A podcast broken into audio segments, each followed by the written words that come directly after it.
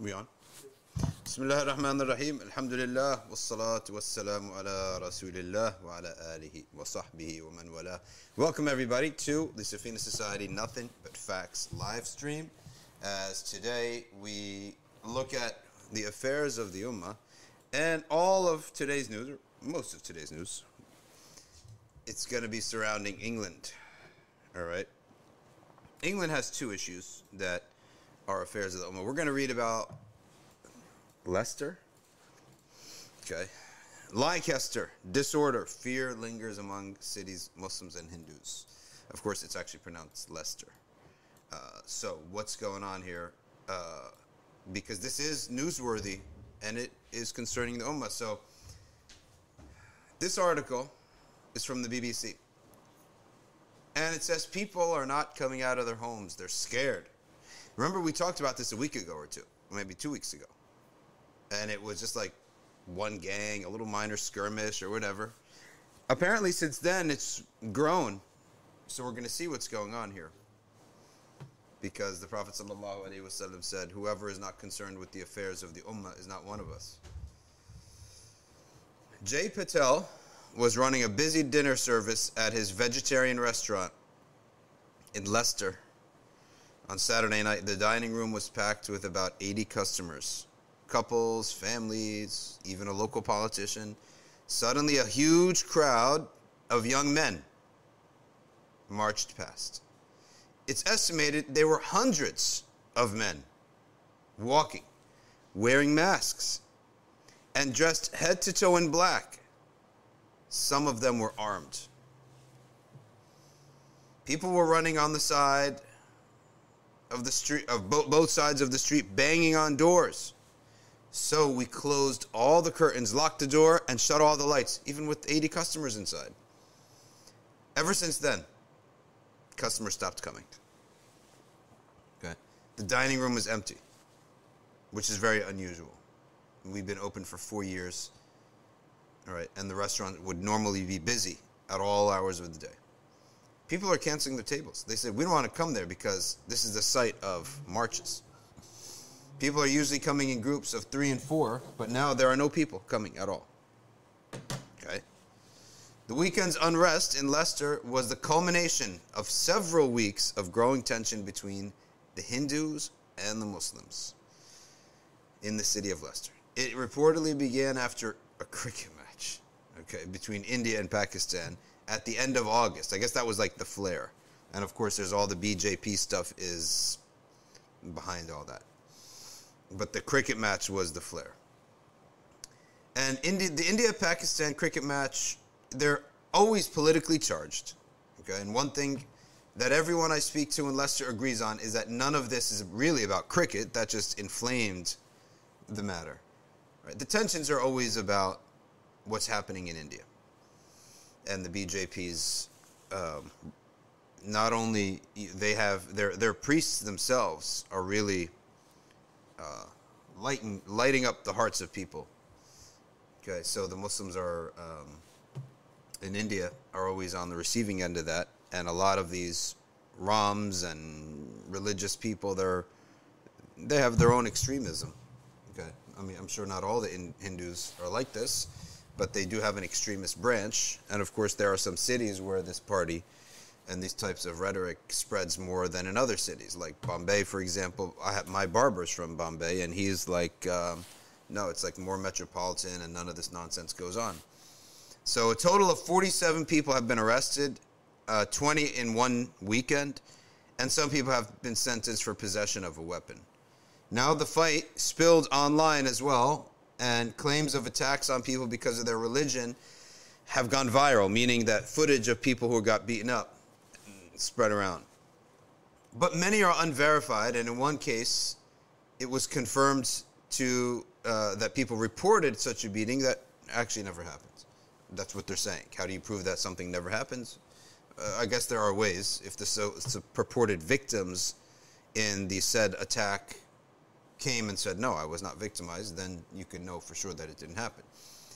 On Wednesday, officers urged people not to share unverified claims on social media to scare everybody and uh, rouse more emotion. Leicester's government heard one man uh, sentenced for carrying a knife had been influenced by social media. So he went around carrying a knife, and apparently that's a crime. Well, I guess have, uh, having an unbrandished knife is a crime in many places. I mean, having a knife in your pocket, at least in the state of New Jersey, you get six inches. Six inches, anyone could have a knife in your pocket, not in your hand, walking around with it. And then anything beyond six inches is no longer considered a knife. It's considered, um, you, you, need a license for it. Okay. Anything beyond six inches. Six inches is pretty long. Like, that's like a blade this big. Who needs a blade to walk around with a blade this big? But if you want one for protection, you can have one. Okay. Maliki Click says, like I said on Twitter, they will stand, they will label us, whether you lay down or stand up. So stay standing up. Put these Hindu Hindutva on their backs. So that's what Meliki Click would do. End this thing right away. Don't talk in this nonsense. Footage shared by both Hindus and Muslims on social media, allegedly taken during the unrest, always shows groups from both sides as masked men banging on people's windows. Nobody knows which side they're on. Honestly, if you're just someone who likes chaos, then this is your place because nobody knows who's on who's doing what, who's masked. All right? And they take footage of people going to Hindu majority areas and pulling down the religious decorations. And then going to the Muslim populated streets and chanting uh, Hindu nationalist chants, far right Hindu nationalists chants such as Jai Shri Ram. I think that means long live Ram, the idol. One video posted online shows a man climbing on the roof of a Hindu temple. You know, they're telling us not to not to look at not to post this stuff and how dangerous supposed to they got me curious. I want to see all these videos now. All right? Because this guy he climbs the roof of a Hindu temple on Belgrave Road and he starts pulling down the flags and everything, all their signage. In another video shared by the temple itself on his Facebook page, a group of men sat, set one of the temple flags on fire. Well, lucky they only set the flag on fire. They could have set the whole building on fire. But here's the thing. Um, you're telling, just as like, I think BBC's telling people, don't post these things. Posting these things is causing more inflammation of the problem. And then they're going giving me these juicy descriptions. I want to watch them now, right? Okay, so these videos are supposedly uh, filmed during the unrest on Saturday night. And even after a few days of calm, there's a fear, fearful atmosphere in the area. I'll tell you what the people of Leicester are lucky that generally I think people are employed. If this was one of the countries like on the eastern side of the world, these youth would still have nothing to do on Monday morning and continue on Monday morning. But I think most people go to school and are employed. So these things are always going to calm down. They might inflame on a weekend, they're going to calm down eventually because people have other things to do. Fall's coming around and football season's coming around and people are going to get busy. That's my that's the usual. Of course anything could happen, but that is the usual. All right, what else is going on? When I visit the temple, now a woman says the door is locked. Can't go worship my idols. A woman opens it for me. But when I introduce myself, I am told they're not speaking to the press, and I'm quickly ushered out. Okay, apparently this is the journalist saying that, not uh, a worshiper. The charred flag hangs off the temple's fence. Of course, they're leaving it there to, I guess, uh, you know, make a statement to show what happened to them. Kusher Chawan, who has owned Milan's, which is a shop opposite of the temple, for 45 years, said he'd never seen anything like this in Leicester. Was so intimidating, he says. This is the first time we've had something like this, any kind of racial riots in this city. Okay. Hindu festivals are usually a busy time for Mr. Uh, Chuan and for other businesses on the Golden Mile, it's called. But he worries that the unrest will stop people from coming to the area.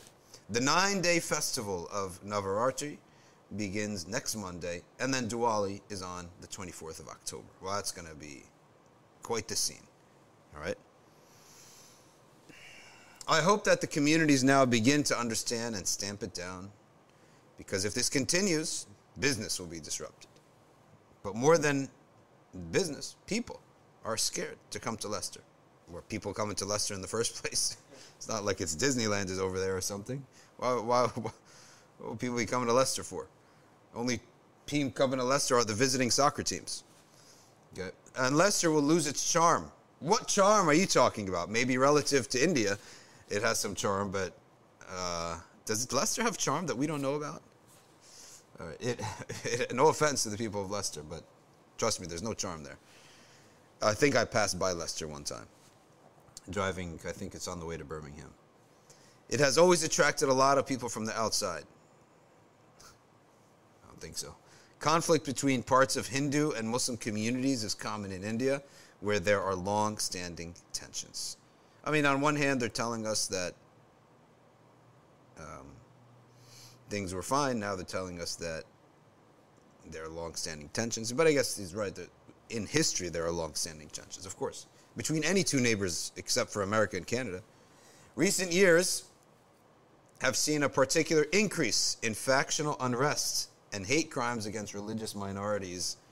And there have been fears, aren't they both religious minorities in England? There have been fears among minority communities and human rights groups the problem has worsened in India. Yeah, that's correct. In India, under the BJP, which is the Bharatiya Janata Party, which is essentially the Hindu far right party. In a report released last year, Human Rights Watch warned that ever since the BJP start, it started its rise to power in 2014, it has taken various legislative and other actions that have legitimized discrimination against religious minorities. What do you mean religious minorities? There's one minority that they're against. Like they never want to say that uh, it's against Muslims, against one minority that they're fighting. Are they beating up on Sikhs? Are they beating up on uh, what's that other faith that's there? Ja- Jains? You know Jains? It's another religious group that's in India. And their thing is all about onions and I think they only eat things that are under the earth or they're not allowed to eat something under the earth. We studied this in um, we studied this in uh, George Washington University, GW. All that, and I had a great professor to be honest with you. He was a Hindu priest, but he, he was a great professor right? He was so good. I was engaged the entire time uh, in his class. He knew how to lecture. This was a guy you walk in the class and um, you heard that he's a priest, and you're like, oh, they just got a guy to fill in, right? Uh, all right, teach this Hindu class. He was so engaging as a professor, and he brought out, and he had a lot of respect. I don't know if he was saying this just because I was there, but he had a lot of respect for what he would call the ulema, which is the ulama, because he would go into the history, and our scholars would debate the Hindu philosophers in peace times. There were peace times, and they would have these long debates about things, right? And that was like a, ver- a type of chess, it's intellectual chess that they would play, and it was interesting. So when they say uh, discrimination against religious minorities is one minority that the BJP is targeting, they're not targeting Sikhs and they're not targeting Jains. Who else is there? There are Christians there. They're not targeting any of these groups. But the BBC, I mean, maybe they don't want to. Uh, you know, Human Rights Watch, maybe they want to just cover their backs by saying religious minorities. In February of 2020, 53 people were killed in Delhi. 40 of them were Muslims, following weeks of peaceful protest against a new citizenship law demonstrators feared that would target Muslims. And in February 2002, more than a thousand people were killed in three days of anti Muslim riots in the Indian state of Gujarat. One of the worst outbreaks of violence since independence. Now, some people are talking about um, should the Muslims there make hijrah? Well, the answer is that there are many cities in India that are peaceful. So that's where you need to go. Simple. And this is an image here of that they're showing what is Mr. Chua selling. He's he has a restaurant apparently, and he has gods for sale. You want a god? They come in plastic. They come in all sorts of uh, Uh, you want a false a god and an idol? The elephant man is there beating a drum, and that's your god. Okay, go worship him. Unbelievable. All right, this has raised questions about whether outside influences were involved in the violence. This guy's going to come to your aid when you need it, man. This is what you're like of all the years that you have had to innovate your religion. This is what you came up with. I had hired some cartoonists out of Disney to give you something better. Yeah, and even when you do idolatry, you don't need to do it good. This has raised questions about whether outside influences were involved in the violence. According to the Leicestershire police, a significant number of those arrested in, in the disorder were not from the city. On Monday, temporary Chief Constable Rob Nixon said a group of people from other cities came to disrupt and cause harm. Of course, a lot of people who are out there uh, just they like trouble, they're going to come to Leicester and cause trouble. We saw that happen in America when um, there were some uh, protests uh, in different places in Minnesota, and people came from all over the place. What that one kid came with like a shotgun, right? Drove all the way from Illinois to do uh, uh, to get to be part of this. Violence between Hindus and Muslims is rare in the UK, especially in Leicester, which is known for a strong sense of cohesion. What is this, all this reputation of Leicester? It has a charm, now it has cohesion. People come visit us. Are they uh, imagining this stuff? There's long solidarity between Hindus and Muslims in the UK because they're both diaspor- diasporic minority communities and they face similar problems of racism and discrimination. Well, now I guess they, they turned a corner because uh, it used to be the whites of Britain, Britain or, you know, uh, spitting on both of them. They, everyone brown to them is the same. But in these cities, I'm imagining that the major the population of Hindus and Muslims has risen so much that they've lost that they, they've been unified by having the same bully essentially. All those years in the past what unified them they have the same bully who doesn't care whether you're a sikh a hindu or a muslim. And he doesn't know the difference and he doesn't want to know the difference. You're just brown people from the subcontinent and they spit, spill their, all their racism on you. Now that I think that the there's such their population is much larger, and no what no uh, the racists can't do this to them anymore. Now they can start looking at each other and competing against each other. Just my thoughts there. Now there was a joint statement delivered on the steps of Leicester's Jamia Masjid on Tuesday. Community leaders from both faith groups stressed this point. Our two faiths have lived harmoniously in this wonderful city for half a century. And we arrived in this city together. We face the same challenges. We fought off racist haters together. See, that's what I'm saying. They fought off the racist haters together. But the racist haters today, they don't do this anymore, right? Not that I think of. They probably hold it in their heart, but they can't. You can't face off when the numbers are increasingly getting bigger. And we made this city a collectively. We made the city a beacon of diversity and community cohesion. They were heartbroken adding physical attacks on innocent individuals and unwarranted damages to properties are not part of a decent society, blah, blah, blah. Okay. Now, a Muslim sister says the idea of community leaders having significant influence is outdated, she says. This is a Muslima. Her name is Yasmin Surti. Now, so what is she saying? She's from the Federal Federation of Muslim Organizations in Leicester. Well, isn't that a community organiza- leadership organization? She says community leaders, their influence is ancient. Well, that's pro- possibly true if he can't compete with the internet. We need to have dialogue, and clearly we need to reflect on how we reach these young people who may not be in touch with the elders in the mosques and the temples, right? and there needs to be a lot of learning ahead. Majid Freeman, a local fundraiser for Middle East causes, he said he's angry about what he regards as a lack of police action. Well, they're sitting watching back. Maybe I'm not going to say anything because it might be false, but I was thinking that in the back of my mind, they're probably, you know, sitting back watching this chaos uh, but then again, probably the police must have a lot of Hindu and Muslims in the police force itself. So he said that there were many questions among the community about why the police was so late to respond to the protests. However, temporary Chief Constable Rob Nixon, Mr. Nixon, has said the police are working to keep you safe and to arrest and bring to justice those causing harm. Even at the height of the violence, there were glimpses of unity. As crowds of masked men surrounded the Shiva Sagar, which is the um, Hindu place, a Muslim community leader came to safely escort the largely Hindu clientele out of the restaurant safety. Oh, Shiva Sagar is his restaurant. Okay.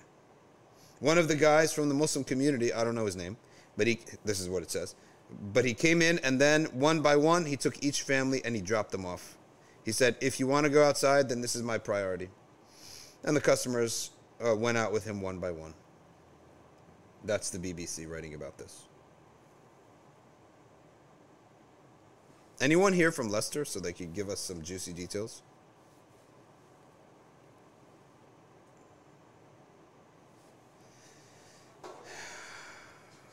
All right, Al Jazeera. Let's see what they have to say.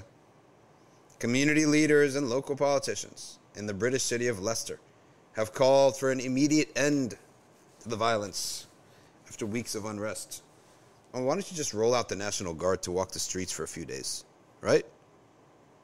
Don't they have a military? Don't they have a national, a national guard? Right. So send your military out. They're not doing anything anyway. Explain. Tell me what's the British military doing? Send them out there. Let them walk in the streets for a week or two. Everyone will crawl back into their homes. Am I wrong about that? Seems to me that that's a solution. All right. Uh, Anza Jama says, I'm from Leicester. All right. Tell us what's going on. Give us your um, it's not as chaotic as people claim. And yeah, they essentially, I guess the news media needs some news, right? Okay. They need some news. The president of the Hindu temple, he read out a statement saddened and heartbroken to see the eruption of tensions, physical attacks on individuals, and unwarranted damage to property are not part of a decent society, blah, blah, blah. Shocking scenes of unacceptable incidents of violence, says a politician. All right. Dozens of people have been arrested. What's the cause of the outbreak? All right. They just said that clashes happened, started between Indians and Pakistanis after the Asia Cup, which took place in Dubai last August. After the march, a large crowd went out, and some of them were waving Indian flags. Okay. And then some people started chanting, Pakistan, Murdabat, Murdabat, death to Pakistan. And then started people started showing social media videos of or sharing videos on social media of attacks. And then Jai Shri Ram, long live Ram which is a war cry for the Hindus. Okay. Some members, they said the unrest is linked to Modi. They blame Modi for everything. Let's see what, what our correspondent from Leicester is saying. All right. Um, nothing but facts. We have a on the ground correspondent from Leicester. She says it's not as chaotic as people think. Harris Amin says, last week they're all mourning the Queen, so nothing happened.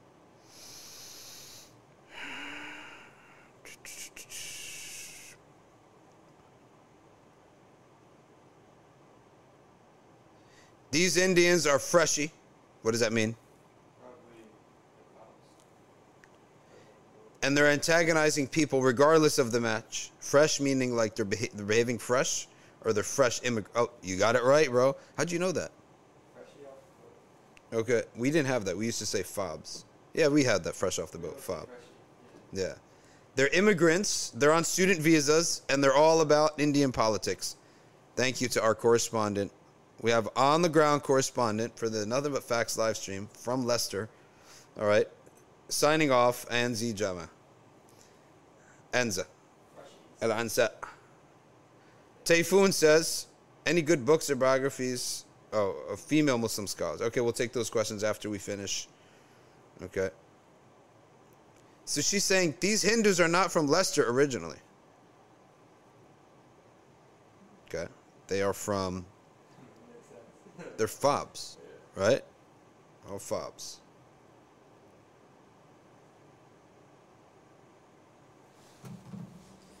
All right.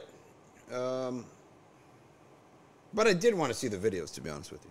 No offense to the people who are against violence, but they keep saying that these videos surface, but you know, burning flag. I'm just curious, to see what it looks like. But they they don't want anyone sharing them, but they're tempt you by describing them. How does this make any sense? Here it is.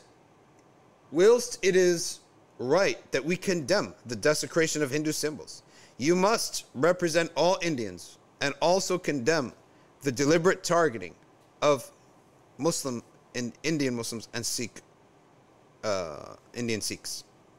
It says the Secretary General Zara Mohammed of the Muslim Council of Britain, and she wrote this letter to the India Indian High Commission. All right, that India is really responsible for stoking the flames. Do we want more Leicester, or have we finished it basically?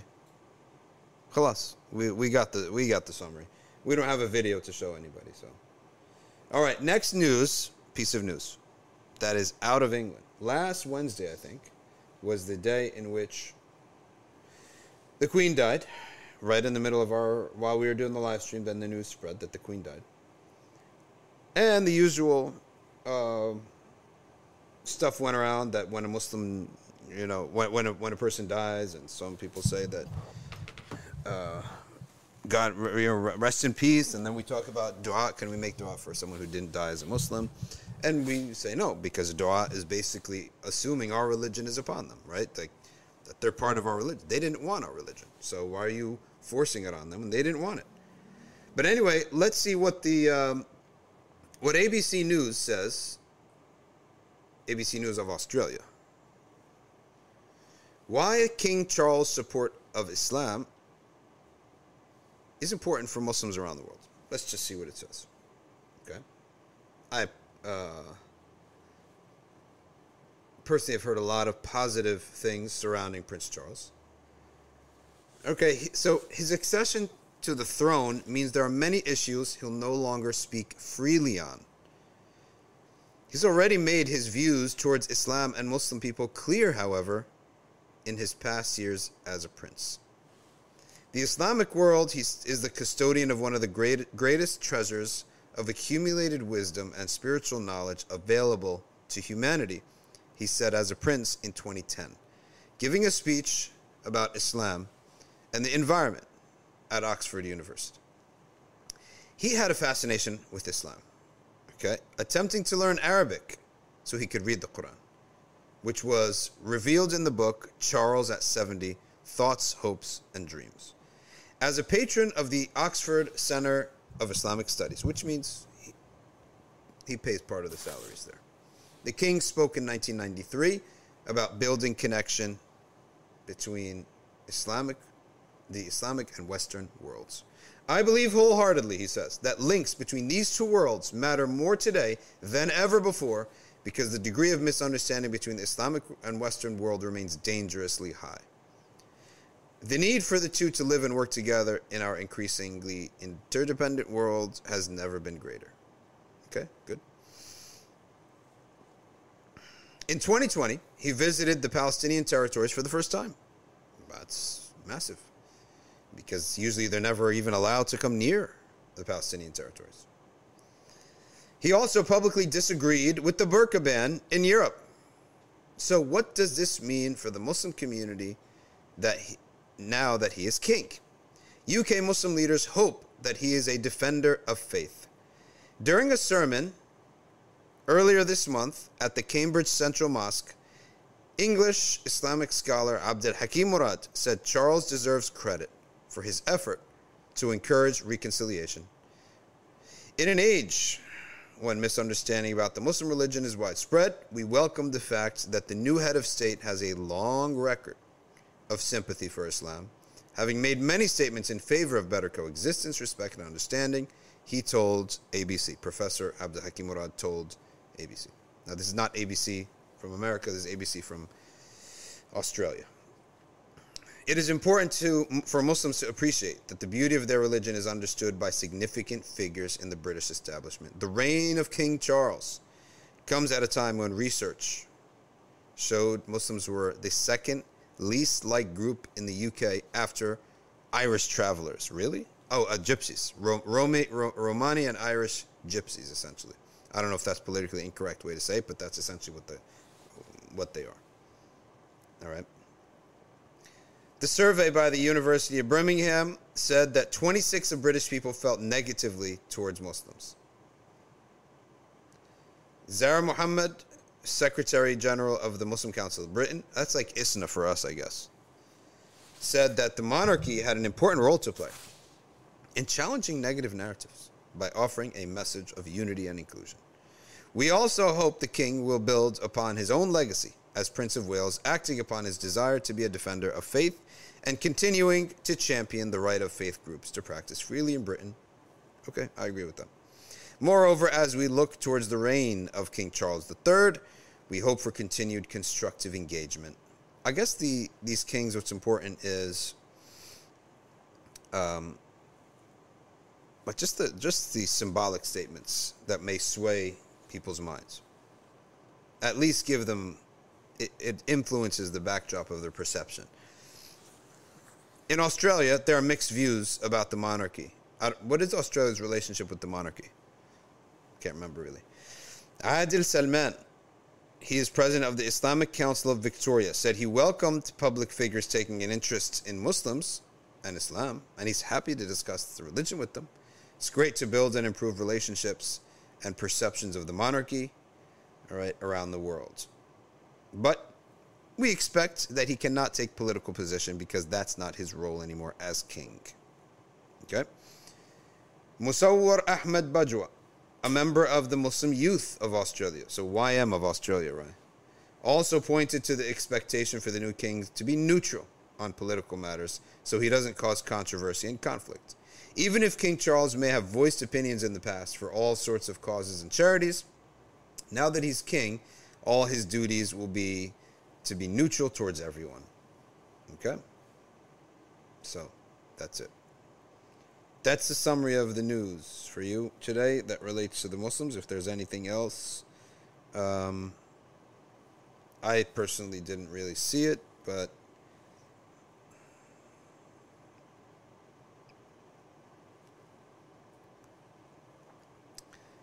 that's your news. Both of it surrounding England, and I think England will increasingly uh, continue to be like the place where Muslims in the Western Hemisphere, all the news is going to come out of England, because it's actually the the um,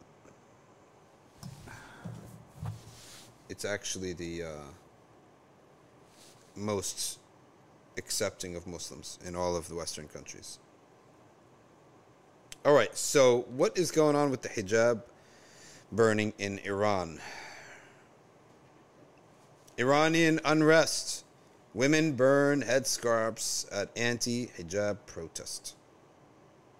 Crowds cheered when a woman burned her hijab. Okay. Activists said a woman was among three protesters shot dead. Whoa. By security forces in Urmia, Piranshahr, and Kermanshah. Authorities accused protesters of killing two civilians in the Kermanshah. At least seven people are now reported to have been killed since protests against hijab laws and morality police erupted after Mahsa Amini's death. These women in Iran, says Rana Rahimpour, northern city of Sari, are dancing and burning their headscarves. Anti regime protests have now spread to dozens of cities. So this is like the uh, Persian Spring, or what? Are all triggered by the death of Mahsa Amini, while she died in custody of Iran's morality police. The 22 year old Kurdish woman from the northern western Syria of Saqqez died in the hospital Friday after spending three days in a coma, which means she must have been hit in the head or something. She was with her brother in Tehran when she was arrested by the morality police, who accused her of breaking the law, requiring women to cover their hair with a headscarf. And their arms and legs must be covered with loose clothing. She fell into a coma shortly after collapsing at a detention center. There were reports that police beat her head with a baton. Of course, that's you don't just fall into a coma, right? They beat her head with a baton, according to one report, and they banged her head against the vehicle. Sometimes they throw people in a van and they drive in the van, and then the that van, um, like their heads bang around in the van her family says she was fit and healthy. Her tragic death and allegations of torture and ill treatment must be promptly and impartially and effectively investigated by an independent and competent authority. What authority is going to investigate the police, right? Unless you have a federal police, which is like our version of the FBI, right? And not a lot of these countries are, have that, that kind of federal police. She noted that the UN had received numerous and verified videos of violent treatment of women by the morality police. They expand their street patrols in recent months to crack down on anyone wearing a loose hijab. If you're wearing a dupatta, don't wear it in Iran. They're going to stop you. Authorities must stop targeting, harassing, and detaining women who do not abide by hijab rules, they say in their appeal.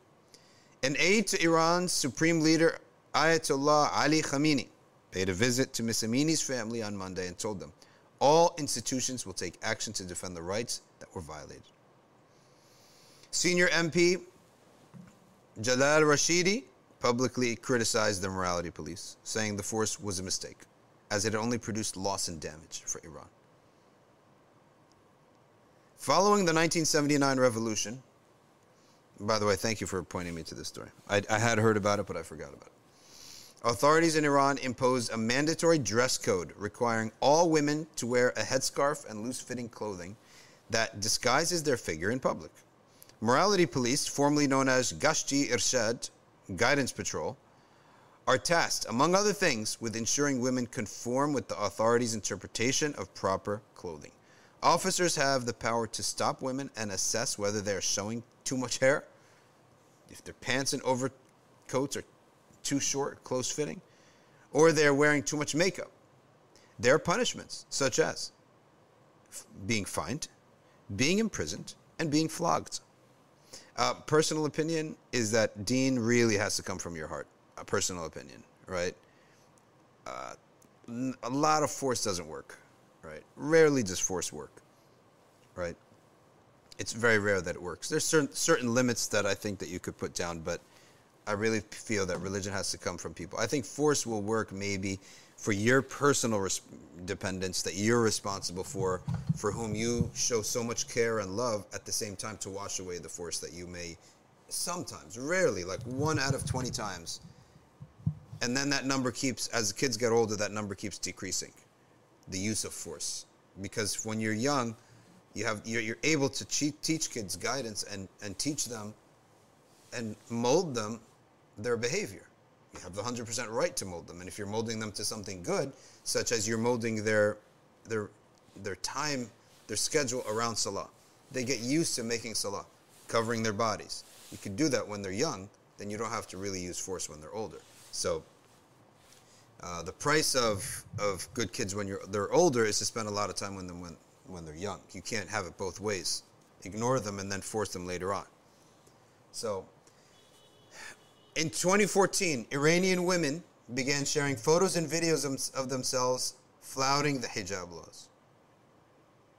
It has since inspired other movements, including White Wednesdays and Girls of Revolution, uh, Girls of Revolution Street. There's a lot of uh, major secularists in Persia and Iran who they don't like any religion at all, so they're obviously the ones leading this. Ms. Nashif also expressed alarm at unnecessary use of force against thousands of people who have taken part in protests since Mahsa Amini died. Now, Hengaw, a Norway based organization that monitors human rights in predominantly Kurdish areas of Iran, what is up with Scandinavians coming to the rest of the world and telling them what to do? This is, remember this, uh, we were reading about a Swedish organization talking about how Pakistan didn't prepare for the floods? Go back to Sweden. Here you have a Norway organization monitoring the Kurds of Iran. Are they Kurds in Norway doing this? It just it seems out of place. What are you, imagine if we set up imagine when we go to Egypt and set up an organization that will monitor you know um, Mexican treatment by American officials out of Egypt. It doesn't but it seems like the Western world could parent the East and it's like acceptable. Imagine the other way around. Imagine Egypt gives press releases that they're very worried about their interests in uh, the Gulf of Mexico, right? And they're alarmed by American policies. It's like it's always one way. Well, that's what happens when you have power. As I said a couple classes ago, that's what happens when you win the wars. You get the right to parent and to lecture the people that you've defeated. And that's essentially what's going on between the Western world and the East. So uh, they said that a 16 year old boy and a 23 year old man were killed during the protests by open fire, uh, live ammunition, in the western Azerbaijan province. They said that a woman was shot dead. And according to this uh, Norwegian organization, three male protesters were killed by security forces in Kurdistan, Miss Amini's home and two other towns. Uh, Gulnaz Esfandiari, unprecedented scenes in Iran.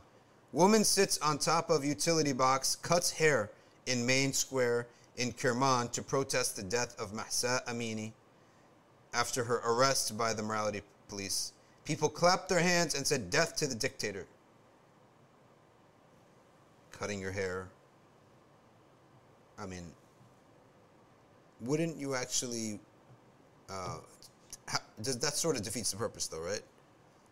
Because if you're, it's an anti-hijab, you want to have hair and show your hair. Because if you cut it, if you keep cutting it, you won't need hijab. Uh, in other words, there's no hair to, to, to, to, show. Anyway, I don't understand the logic of the haircut, but fine. I, I don't understand the logic of the haircut. Anyway, there has been no confirmation of those deaths from authorities. But the prosecutor of the city says that two people were killed by anti revolutionary elements.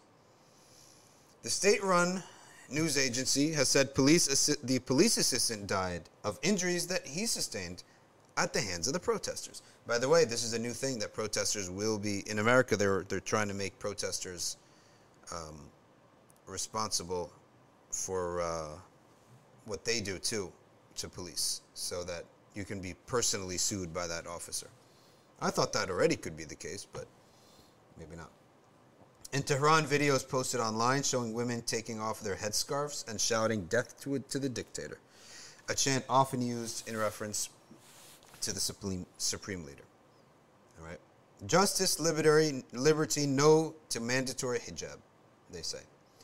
A woman who took part in a protest on Monday in Rasht, the city of Rasht, she sent the BBC photographs of what she said were bruises she suffered after being beaten by riot police with baton and being watered down by hoses.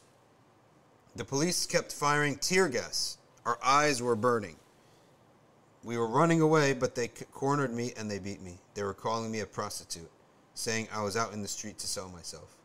Another woman who protested in the central city of Isfahan told the BBC's Ali Hamedani, while we were having our headscarves in the sky, I felt so emotional to, to be surrounded and protected by other men. It feels great to see the unity. Tehran Governor Mansouri tweeted on Tuesday that the protests were fully organized with the agenda to create unrest. Okay? So that's what's going on. Anyone else industry? In, in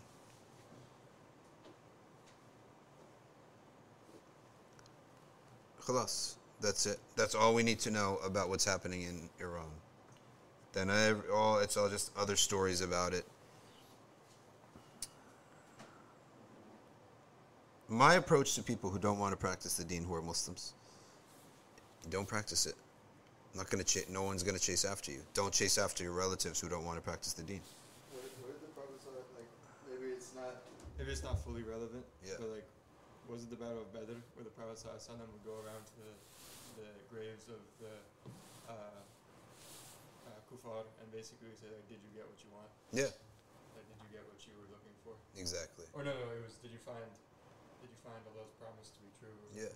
Uh, uh, did your God? Yes, he, he said this, and basically, like, um, okay, what do you want to achieve by becoming secularists who don't wear hijab?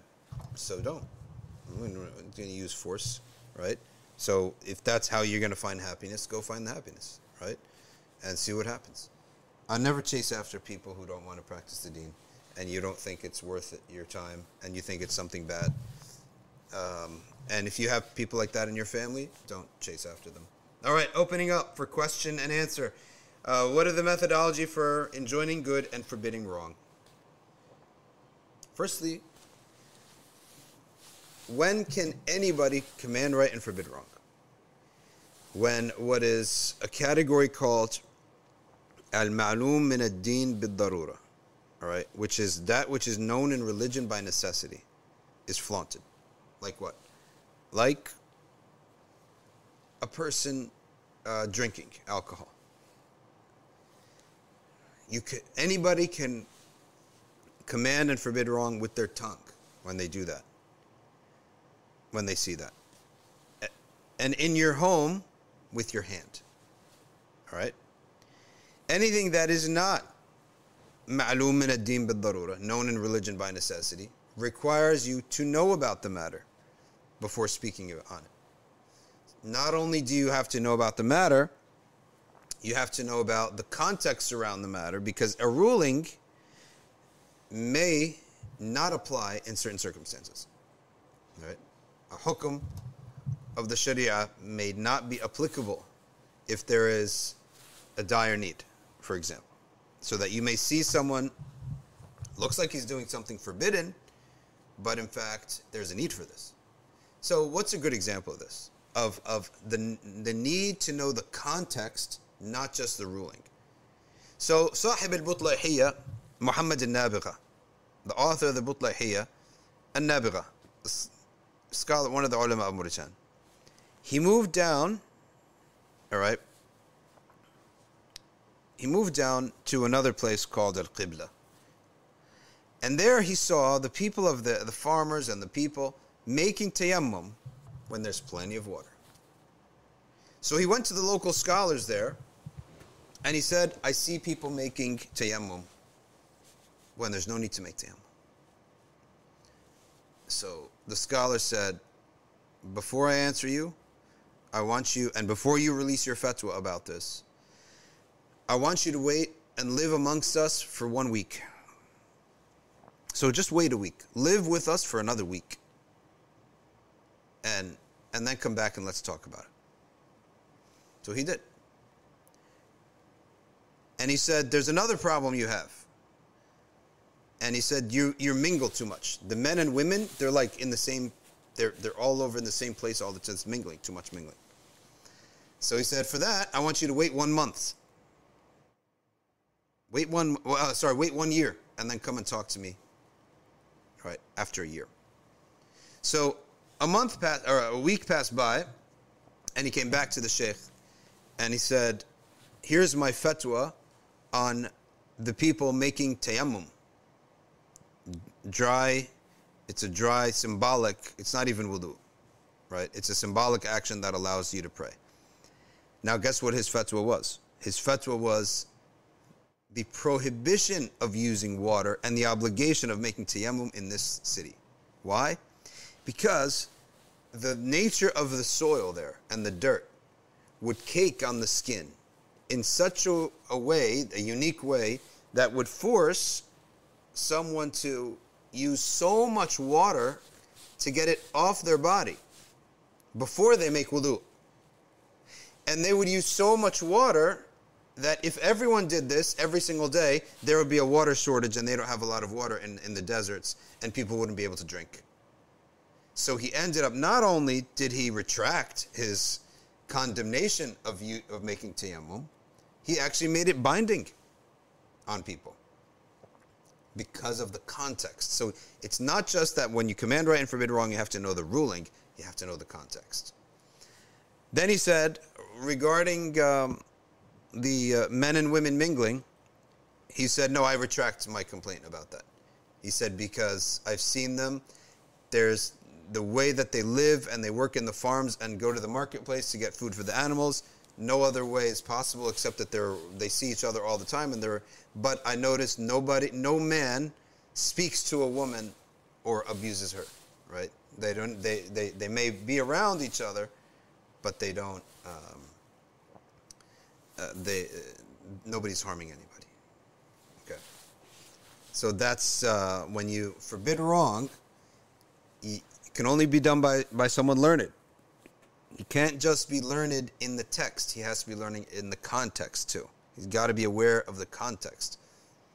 A lot of times people go study, they come back to the local masjid and they start forbidding wrong. Uh, things that they see are laxities in the community. You don't realize some of the things that most things that people do in their life is the lesser of two evils, right? Because some fights that you pick will start such a war that will be far more damaging than anything else. And so that's why a lot of times things are tolerated. Laxities may be tolerated for that reason, right? In certain contexts, certain circumstances. So you have to know the context as well. All right. Sophia says, What is ihdad? Ihdad is four months and ten days of mourning by the uh, widow when her husband dies. And in this time, she doesn't do certain things, such as anything that re- resembles levity or celebration. The Sharia requires that, or it forbids it at that time. For four months and 10 days, she doesn't do things such as attend parties, have a party in her home, go somewhere without a need for four months and 10 days. Faradinho, where is yesterday night's Maliki fiqh recording? Only the previous recordings are there. Um, Rai will take a look at uh, for that. Uh, we should have them up. Okay, uh, they should be up. Our goal is to put it up within 24 hours. Um, so, fiqh he's looking right now up. Uh, Ashma, click yeah. Ashmawiya, go to curriculum, and it's not up. No, it's not up yet. It's not up yet. Uh, let me see if we have the recording. Hmm.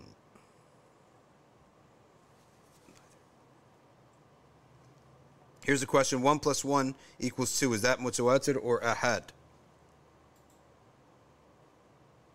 No, it's not mutawatir or ahad. Uh, mutawatir and ahad are for transmitted knowledge. Yeah, it's this for transmitted knowledge. Uh, math is not a transmitted science; it's a rational science. Um,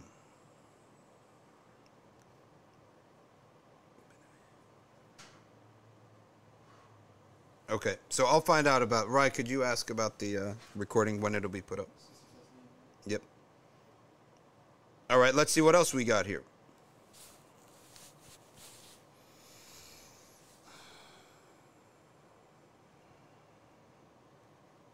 Have Western guys misunderstood or misrepresented liberalism? It depends which liberalism you're talking about.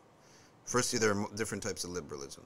And secondly, liberalism has a cultural definition, a common parlance definition for anything secular, non, not based in religion, right?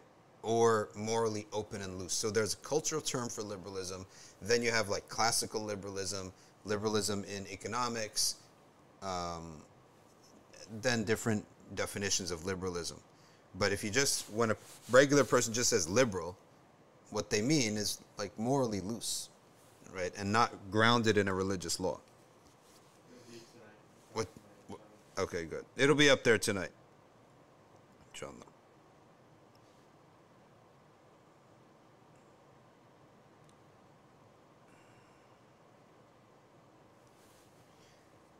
All right, let's see what else we got here. Do you think that Iran will be Sunni under the Mahdi? Well, we know that the Mahdi conquers Persia, according to the narrations. We have to always remember that the narrations about the Mahdi that are specific are tend not to be sahih, but there's like a lot of them that support one another. So just in for uh, to be uh, accurate about that.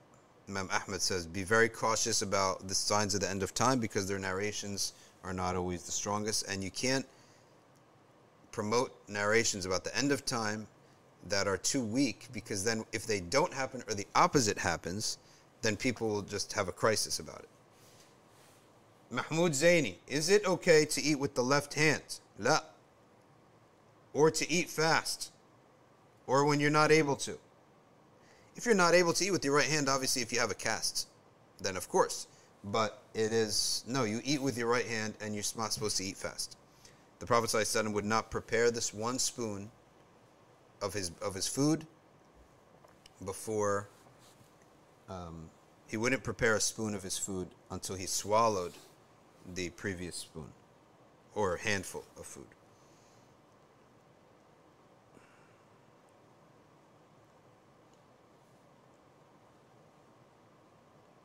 All right.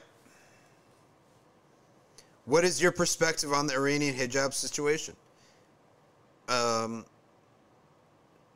my, my, my approach towards Deen is that the heart of the person has to be convinced.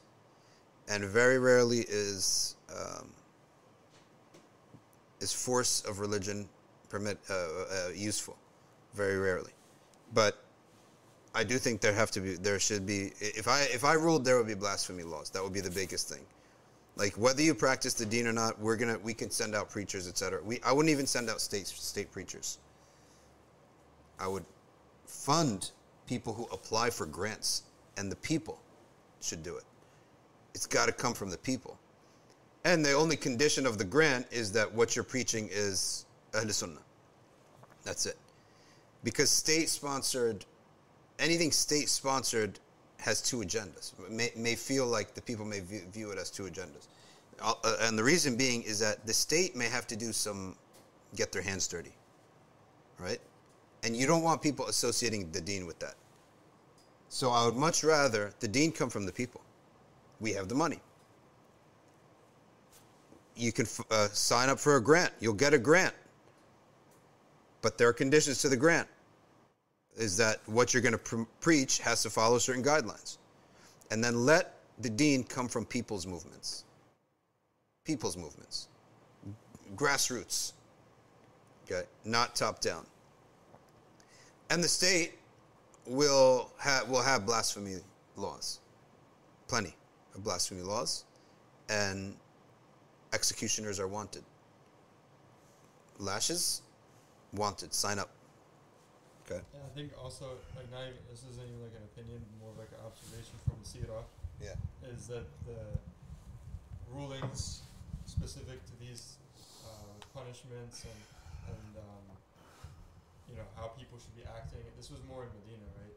After people's hearts were connected. Totally. Yeah, and I, what's Iran doing? Like that resembles the first ten years. Exactly. In Mecca. The Prophet ﷺ, he looked at the hearts of the people. The rules came after, and people willingly fulfilled the rules, right? They, they, they followed them. That's what you want. So the state, for example, I would have um, masajid, the state has money and could do these massive projects, build massive masajid. But yeah, maybe the state would be involved in having some masajid and imams, but I would much rather see the energy of the people, right? who are not connected to the state. So let the state be the bad guy. Like the dad in the house, let him be the bad guy and have to set certain boundaries and never be the uh, have uh, the um, you know like if if if the state ha- has errors in it, corruptions, um, does things that are not good or distasteful to the people, which is going to happen for sure.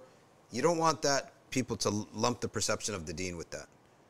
So you use your powers in certain ways, but it really has got to come up from the people. All right, let's see. Looking, uh, what is the Ash'ari interpretation of looking at their Lord? Yes, there will be a vision of Allah subhanahu wa ta'ala that is without distance or location.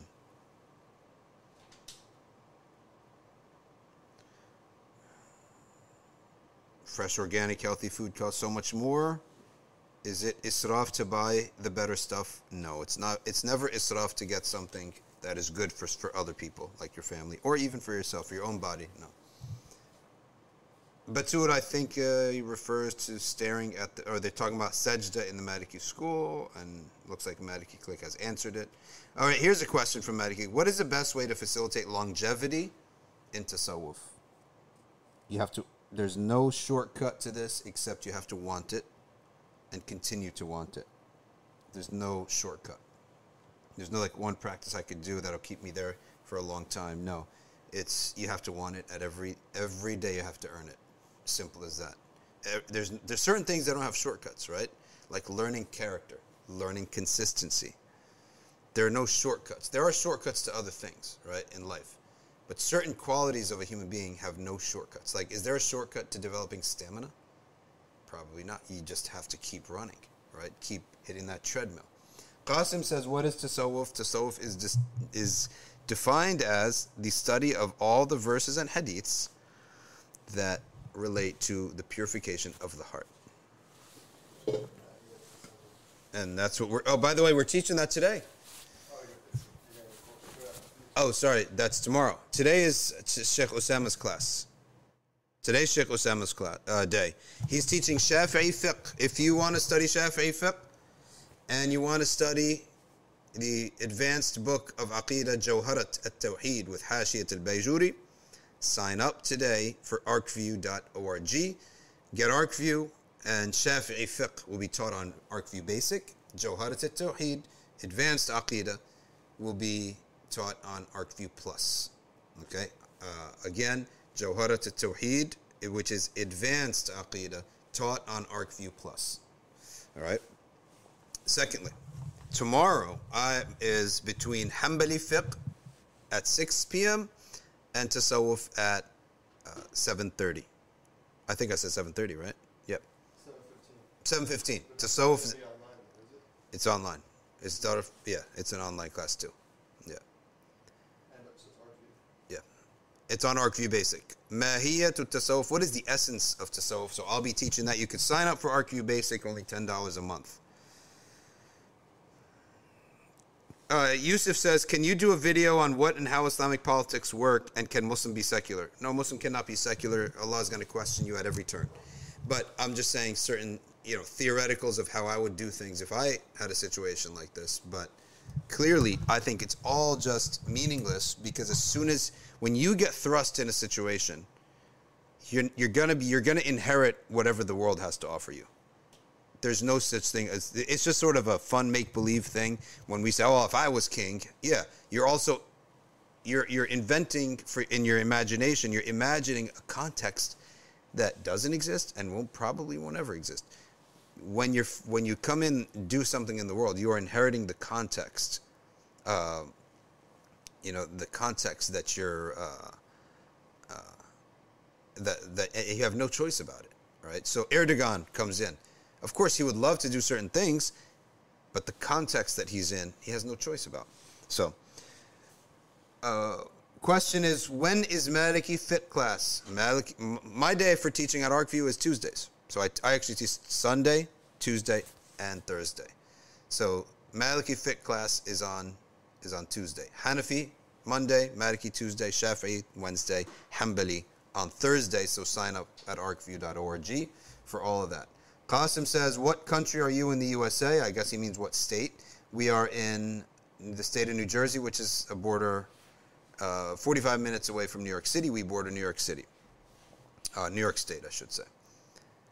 With the different timings in France, can we still join the class? Yes, you can join the class, no problem. Uh, because the recordings are going to be up within 24 hours and you can still join. So basically, when you sign up, you're given a Zoom link. You get a confirmation message. It has a Zoom link for ArcView Basic and ArcView Plus. We have two tracks. And then you're given a schedule. At that time, just click on the Zoom link, the class will, will be there. All right? So it's a very simple system. What time is the Tasawwuf class in BST? All right, Rye, you're going to look for us. What is BST? Uh, British Standard Time? Is that what BST is? I thought it was GMT, British Summertime. So, what is the difference between British summer times? Can you put timings in UK times, please, too, if So possible? we, if we say 7 p.m. here, Yeah. it's going to be midnight in the British summertime. So, there's five. Five Um, hours. We're five hours earlier. okay. We're five hours earlier. Hold on a second. Let me just say this.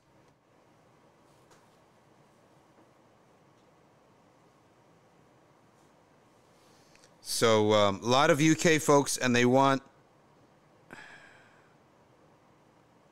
and they want, um, to know the timing. So we'll start doing that, right?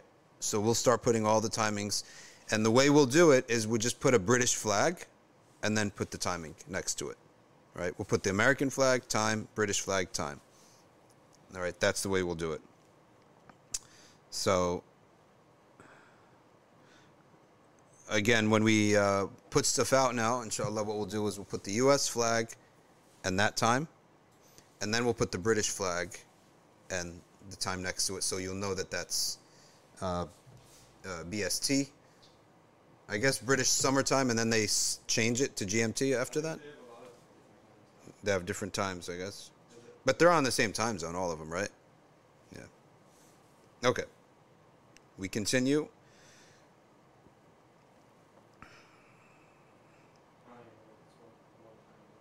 Yeah.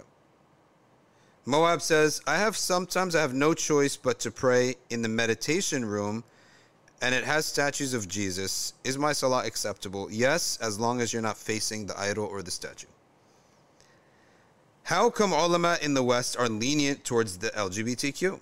Saying like it's okay to feel and not act on it. Does this create issues?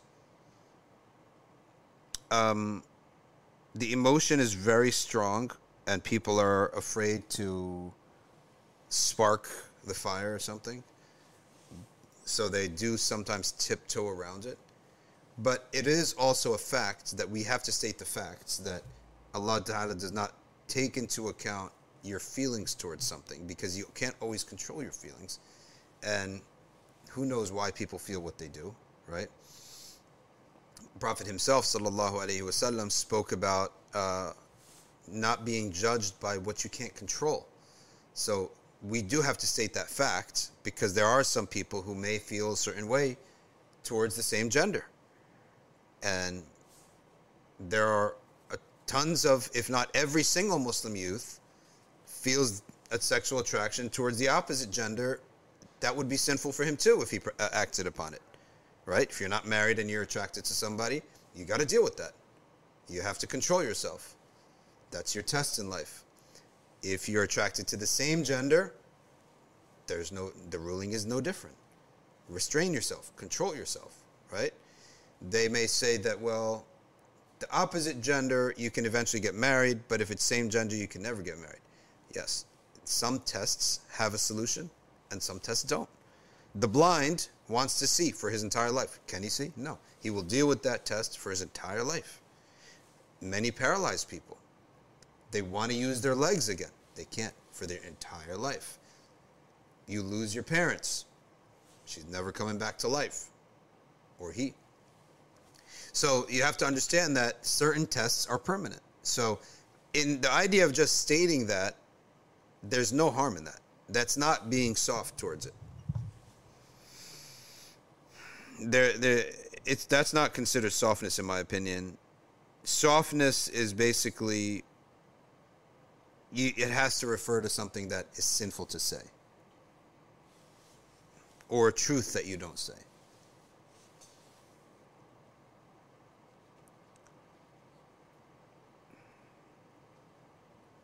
Okay. Prophet wasallam said that we'll be with whom we love.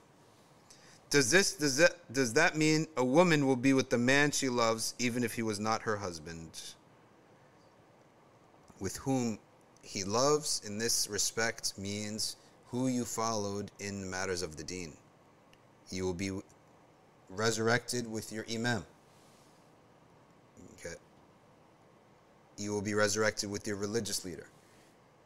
That's that's the meaning. Uh, who whose teaching dictated your behavior and your decision making. That's the meaning of you'll be with whom you love. And no, if she loved a man and it wasn't her husband, is it possible? Yes, from the aspect that if a woman goes to the hellfire and a man goes to heaven, another man goes to the hellfire and a woman goes to heaven and her husband goes to par- her wife goes to paradise. So that that woman she doesn't have a spouse in paradise. So yes, her spouse in paradise may be different from her spouse in the dunya if he didn't go to paradise. It's- That's possible. But this hadith was specific to the context. It's not general. Which one? This hadith where the person says, "Oh, I don't, I can't, I sin or I have problems," and the Prophet Sallallahu Alaihi Wasallam said, "Do you believe in?" He said, "But I, but I believe in you and Allah." Yes. said, "You believe in whom. Yes. It's specific. Specific to that person. Yeah. It's, it's but that hadith was specific to that person because the prophet had accepted essentially his testimony was sincere that he loved Allah and his messenger sallallahu alaihi wasallam.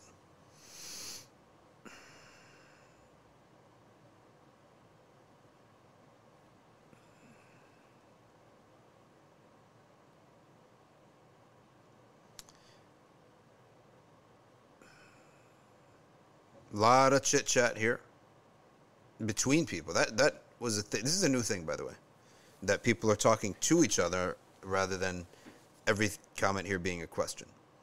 How do we have motivation to wake up each day and look forward to the future when we don't see any certainty of desirable things happening and we feel like giving up?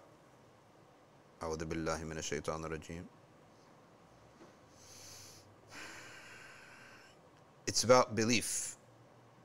Optimism is a result of belief, and belief is a result of cleaning your heart. So clean your heart and worship Allah much. Belief is a result of much ibadah. Do a lot of ibadah. Okay? Do a lot of ibadah and belief will enter your heart. Once you have belief, you can have optimism. Okay? Don't try to do things by your power. Things will get done by Allah's power. And every day you should have your goals in front of you. I'm telling you, focus is a wonderful thing. Focus on your purposes and your goals. Yeah. And they should be by Allah's power, not by my power. What text is being taught in Tasawwuf? Habib Omar's book, The Essence of Tasawwuf and the Signs of Its People or the Description of Its People.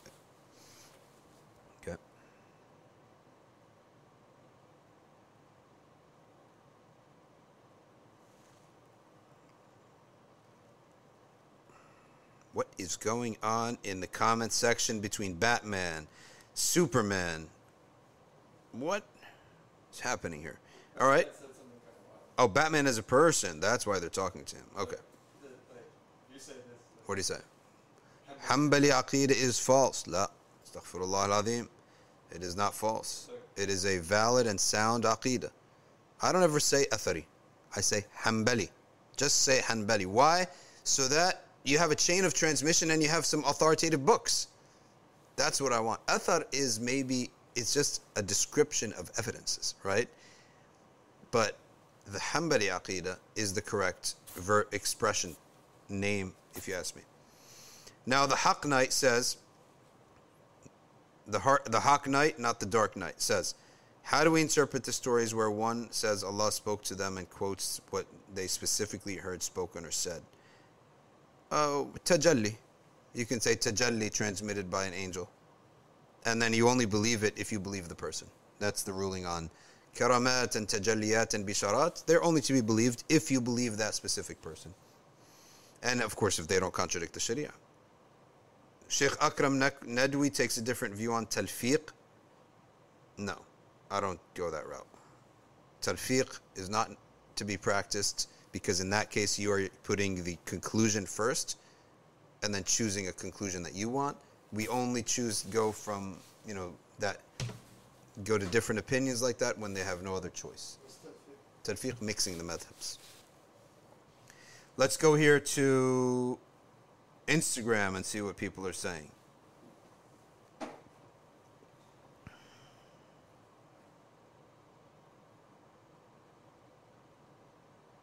Can we celebrate the Mawlid if the method of, if what you do inside of it or in it is valid? Right? But if what happens in it is not, then that's a problem.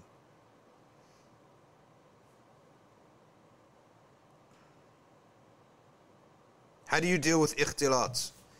If you're in a situation where gazing at the opposite gender is almost like impossible to avoid, uh, then you can get yourself out of that situation as much as possible. Otherwise, you look down, you look away from the person, okay, and you stay away a distance enough that um, you wouldn't be tempted, or if some places are really jammed and you could even be touching each other, and that's a problem.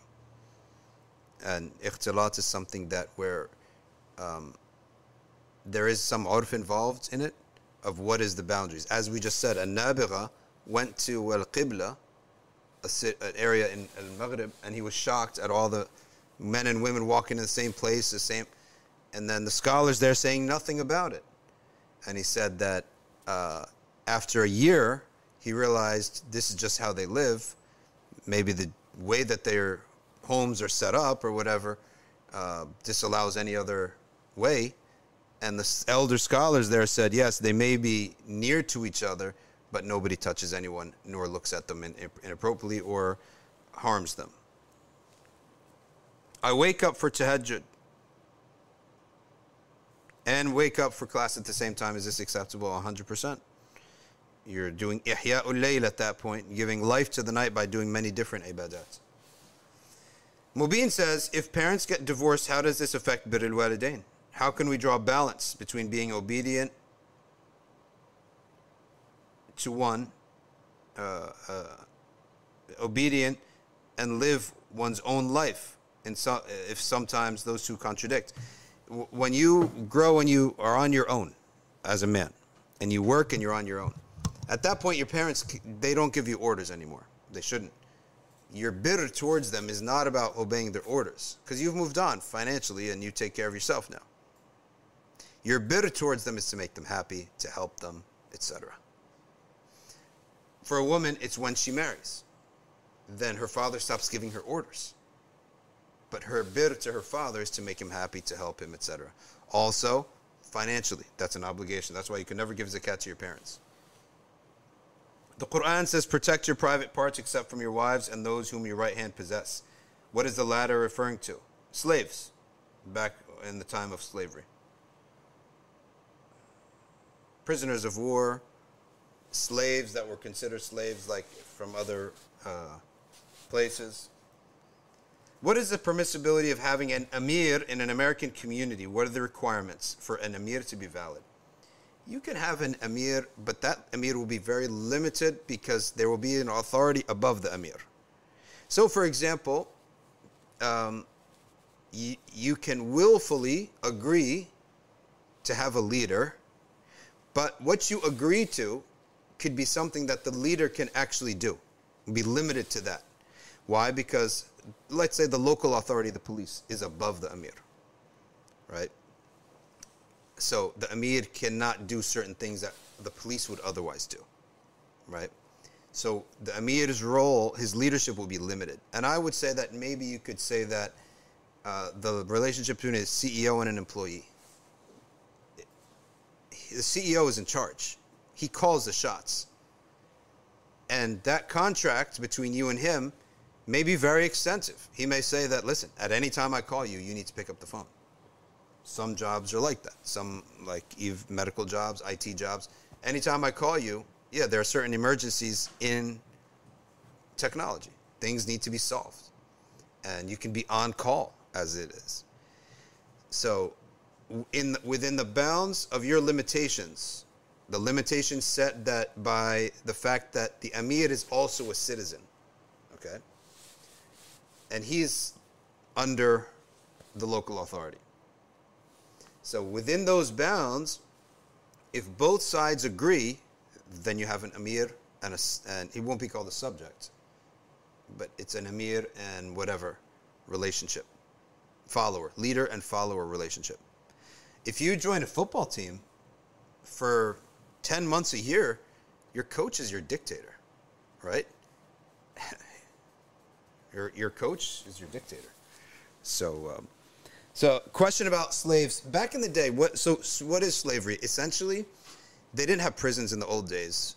And the slave, the, the prison, a slave is a prisoner, essentially, after a war. And they didn't have mega prisons, so what they did is they divvied it up amongst the soldiers. So we got now 800 enemy soldiers here. And if their women and children came out with them, then we got 800 men and 500 women. Uh, uh, we have two options execute them all or put them in jail. There is no massive, one big massive jail. In the old days, what they used to do is divvy up the jail so everyone's home becomes a jail, essentially. That's what slavery really was. What is the difference between a prisoner and a slave? There's no difference. You control their behavior, you control their body, essentially. So, um, but in the old days, you divvy it up amongst the soldiers. All right, you take one, your home becomes that prisoner's jail, and you can benefit from them. You work for us. You go out, work, and come back. I got to feed you, I got to house you, right? And if it was a female, now I have a female in my house. So the laws of hijab don't apply between between that. So she doesn't have to wear so between her slave master and her. There are some exceptions, such as if she was married. You could have a slave she's married. So therefore, there's a limitation there between the um, warden. Essentially, every a soldier becomes a warden, right? Uh, and his home is a makeshift jail. And then it expands every citizen. So you basically have taken these mega jails that we have now, and you just basically private made it private. Okay. And if you didn't want to take care of a slave anymore, you could sell him. Right? I don't want to be a makeshift warden of a jail anymore. Right? I don't want my home to be a, a jail anymore. All right. So I want to get rid of this. You sell them. And so um, but why? Because I, that other person can now benefit from that slave. So, and between male and female, then the rules of hijab are off. So that's the whole concept of like how slavery came about, or not came about, but how slavery was inherited by by uh, the Islamic world. But slavery was the methodology of taking care of war prisoners not taken care of, dealing with war prisoners, taking advantage of war prisoners. These weren't your friends and your buddies. They were trying to kill you, right? So um, that's basically how it started up. I have an ayah hanging up in my room, says Triple H, who has now a new beard, which is good. Does the hukum of not facing my feet towards it apply? Yes, it does. So be very careful where you put your. Uh, be careful where it was where you put your uh, feet. Okay, where you put your posters too. So if you have Quran on all sides of the room, it's you have to leave a couple walls where you can put your feet. So Farhad says, why was it permissible to see each other's private parts? More than that was permissible. They could sleep with each other. Why? Because the slave and the master now she, he's got a slave living in his a prisoner essentially living in his his home. He's made his home essentially part of the prison. Okay. And he's a warden now. So the rules have changed, dropped, and they may sleep with each other.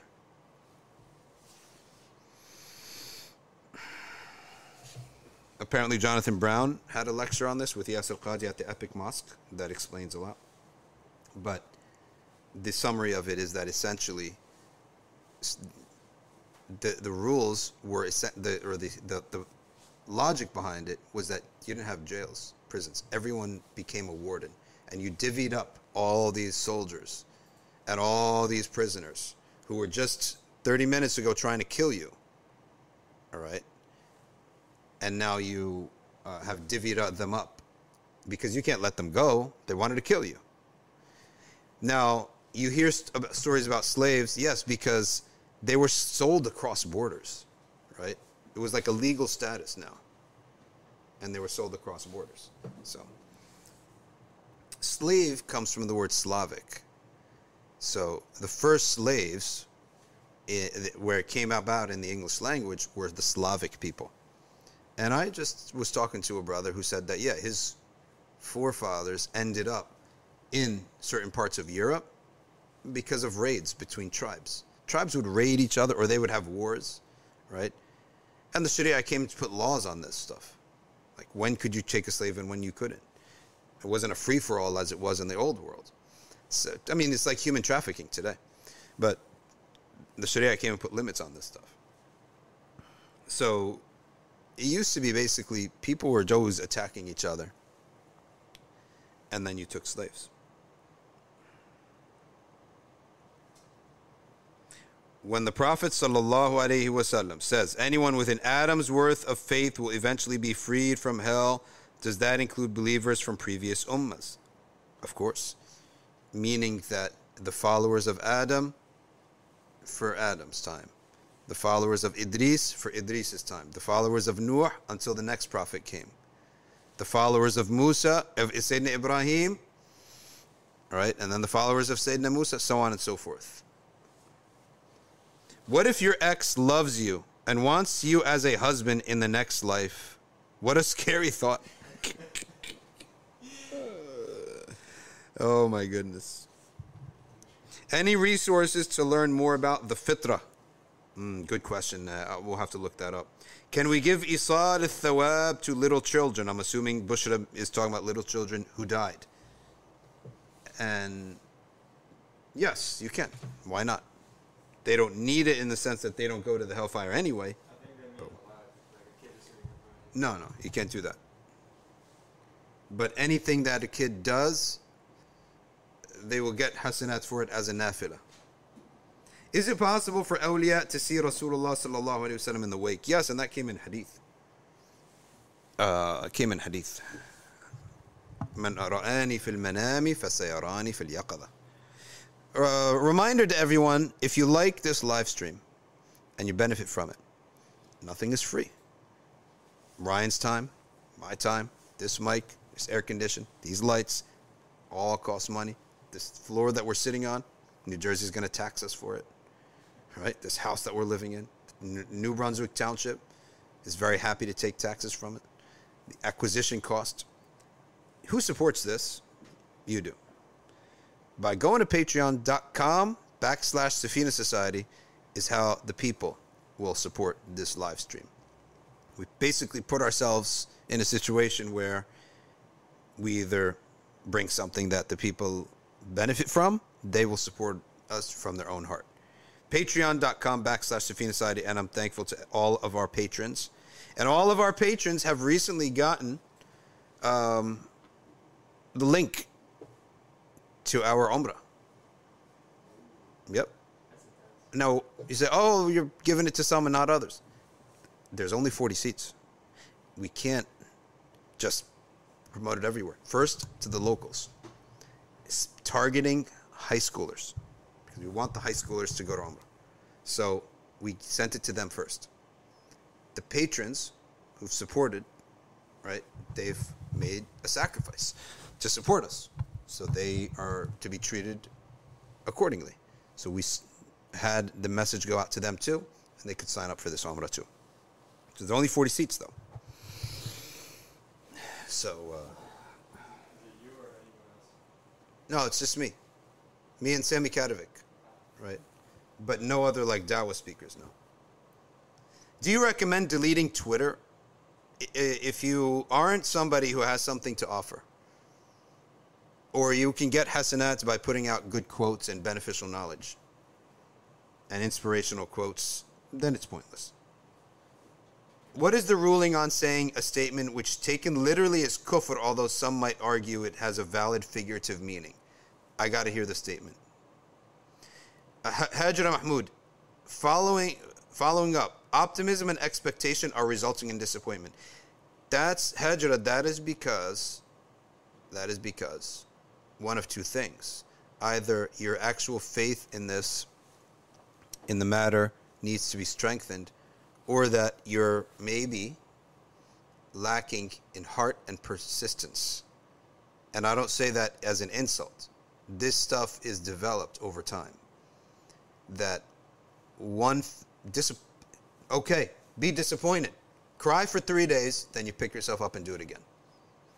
Disappointment is not that big of a deal. Of course, it's a painful thing, but let yourself be down for a few days. It doesn't pass three days. Pick yourself up and try again. All right.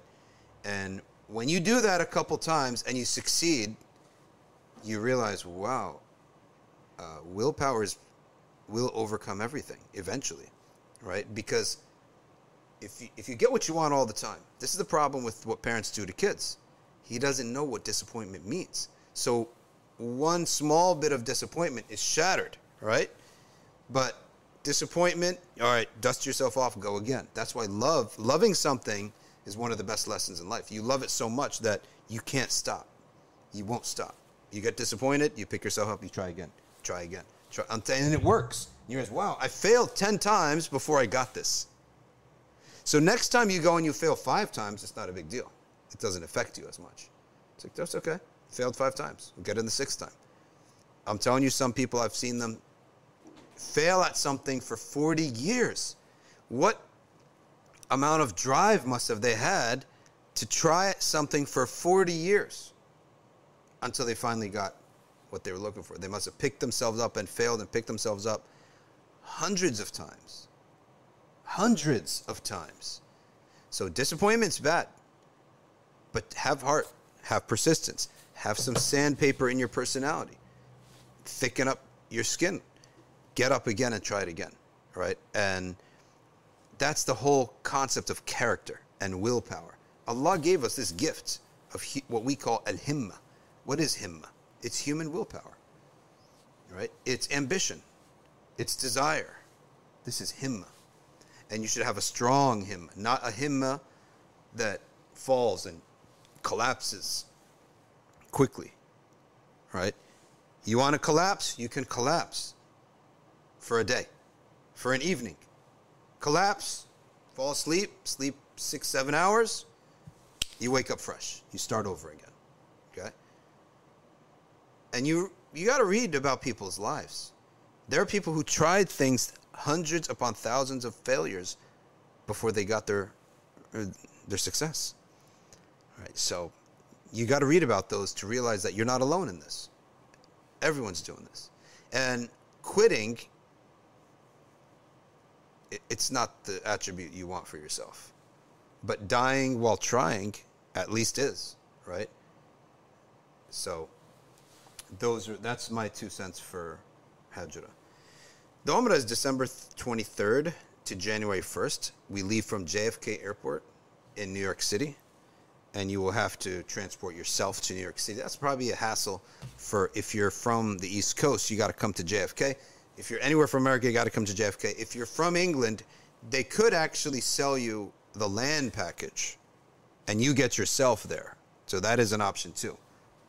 So you, you, you get the land package and you get yourself there. That's a good question. What's the question, Sam? Uh, what's the wisdom behind Al Aziz being mentioned twice at the end of Surah Al Hashr? We'll have to look in the tafsir about that. That's a good question. Why do traditionalists force themselves to say PBUH? Doesn't it allude to a doubt that God's treatment of him in the afterlife? Okay, good question. We don't force ourselves. We it is an honor to make send salah and salam on the Prophet, and we are the re- re- recipients of that. So, the backstory is this: the companions used to feel downtrodden, sad, what have you. They would go to the Prophet and the presence of the Prophet and the light of the Messenger ﷺ would, as if it emits from his heart to their heart, and they would be lit, lit up, revived. And the Prophet saw this in his companions. And the Prophet ﷺ began thinking of what about the Muslims after me? They won't have this. I won't be able to sit with them. I won't be able to help them. So Allah subhanahu wa ta'ala saw the sadness of the Prophet wasallam and gave him a gift. The gift was that after you're gone, the Muslims cannot sit with you, but they can send salutations upon you sallallahu alaihi wasallam, and they will receive a relief of all their anxieties and their griefs. Grief is for the past, anxiety for the future. Okay? So that's why we benefit from peace be upon him. When we say peace be upon him, no, it is Allah who sends down peace on the Prophet, peace be upon him, and many other spiritual gifts. When we say that, we are taking that peace for ourselves. Right? So it, as, it is as if saying, the peace that is upon the Prophet, I'm taking some and putting it in my own heart. And you will see the relief go away. So we, we don't just say it when we say the Prophet's name, we say it as a religious act of worship on its own, repeating it. Allahumma salli ala Sayyidina Muhammad wa ala alihi wa sahbihi wa sallam. Sallallahu alayhi wa sallam. Many ways of saying the same thing. And we repeat this hundreds and thousands of times. And just like a guy does push ups, all right, just do one push up and call it a day. It's meaningless. You have to do a lot of push ups to get a result. Likewise, dhikrillah, Allah tells us in the Quran it must be done a lot to get a result. So we say a lot of it and we feel the results and we enjoy it. And it becomes to us like a type of food for the heart and a cleanser of anxieties and a washer away of grief and a replacement and really makes almost everything that you do in life has a, a type of charm to it. That's the best way to explain it. Tayfun, any good books and biographies on Muslim scholars? There is uh, Al Muhaddithat. It's a long book on female hadith transmitters.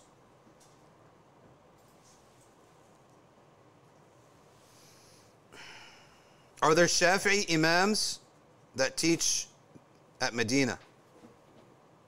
Not that I know of. And what does Greek logic presuppose? I, I don't know the summary of Greek logic. I could probably look that up and study it for you and give you a summary later on, inshallah.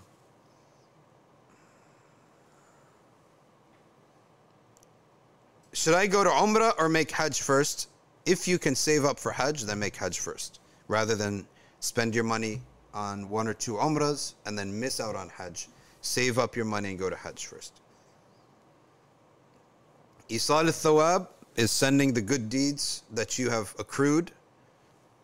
It is for someone who died as a Muslim. Imagine if somebody said hyperbolically that something took forever or has been since forever, but he intended a long time. Is that kufr? No. There's no, there's no insult or rejection of any doctrine or article of faith in saying that. It, it- it's like how we say like, "Oh, I need some water to quench my thirst." Yeah. It's metaphorical. It's meta, it's it's hyper it's a hyperbole, it's metaphorical, it's like that. It's like someone who's saying I'm starving. He's not lying. It's just hyperbolic speech. Uh, Qasim RV, what would you advise an ordinary person to read?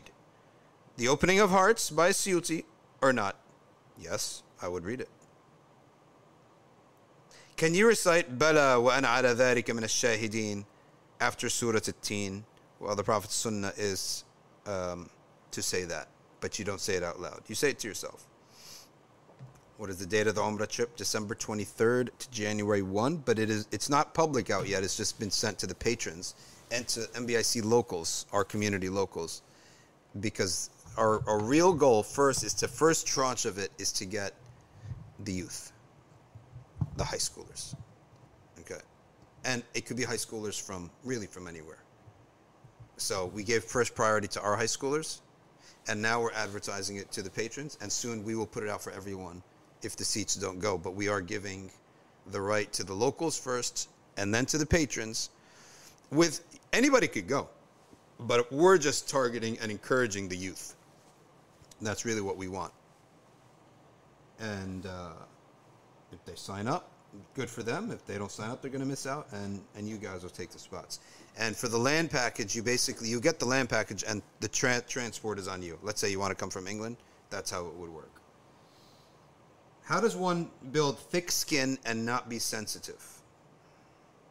I don't think sensitivity is the issue per se, but it's what happens with the sensitivity, right? And anything that you do multiple times, you're you will eventually become immune to it.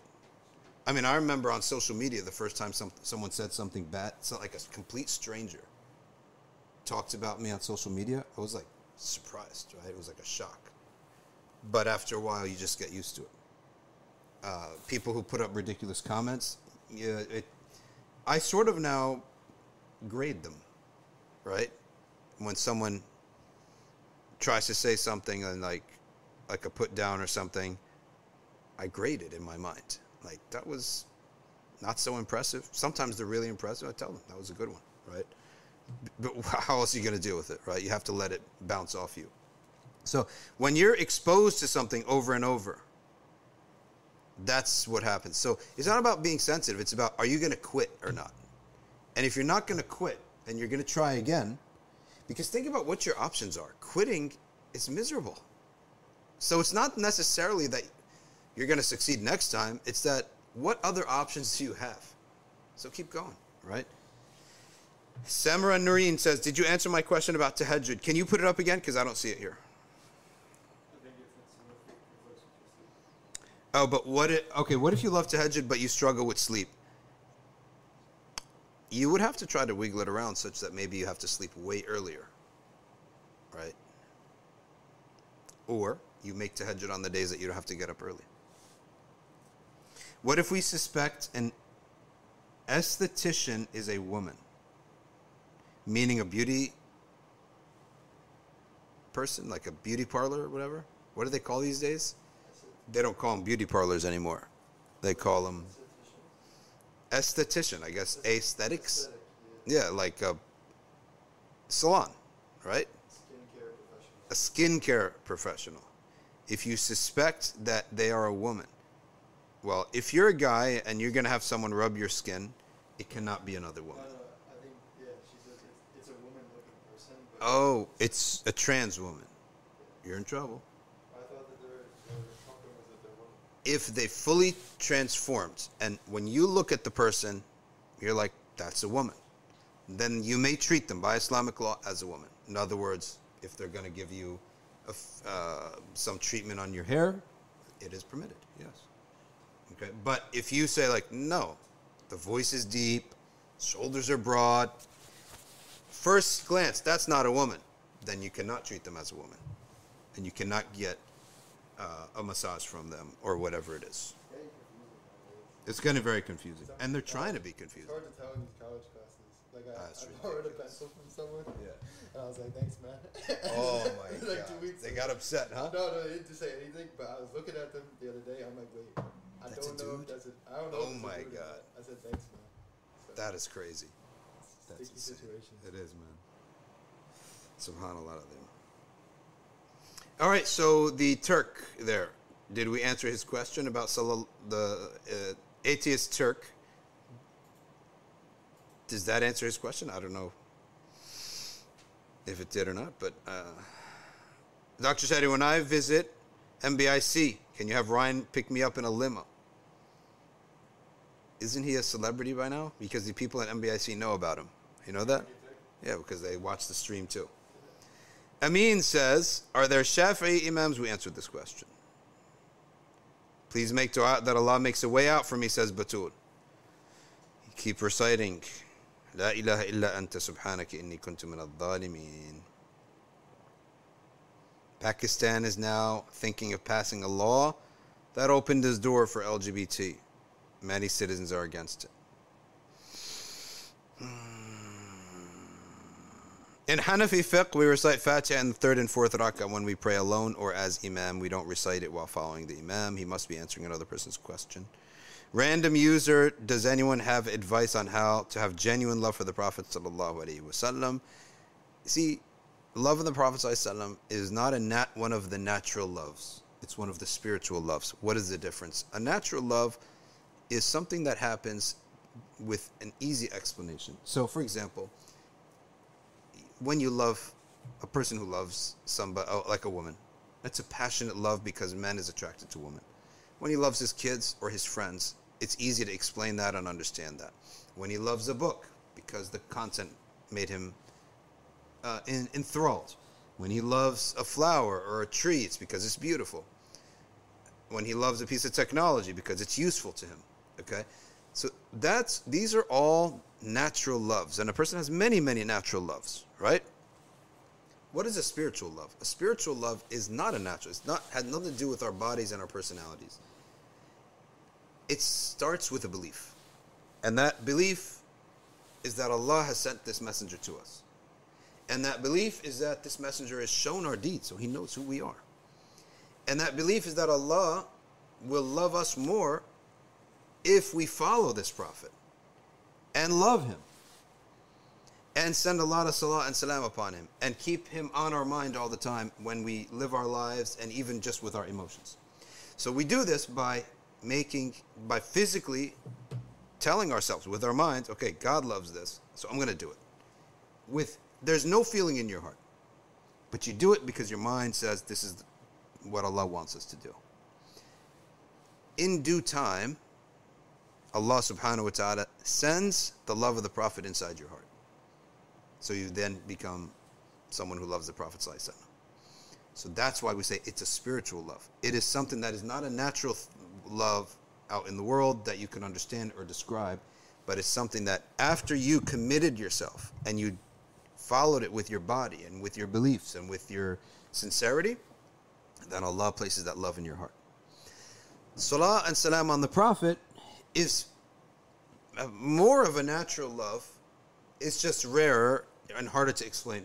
Reason being is that as we hold it to be, when you say this salah and salam, it is as if a special honey is placed down in your heart, relieves your anxieties. You find your issues are opening up, your mood is completely changing, and then you start to love the the, the dhikr itself. Right? And then you realize, wait, the dhikr itself only has this magnetic attraction of all these wonderful things because of Allah's love for the Prophet sallallahu alaihi wasallam. Okay, and that's your link to the Prophet sallallahu alaihi wasallam. So that's the basic understanding of how is it that we have this in our heart. Marix London says, "Do you recommend any conversation to have on the first meeting with prospective uh, prospect for marriage? I have only dated in the days of Jahiliyyah, but I fix myself." And I would say your first meeting should be really should be um,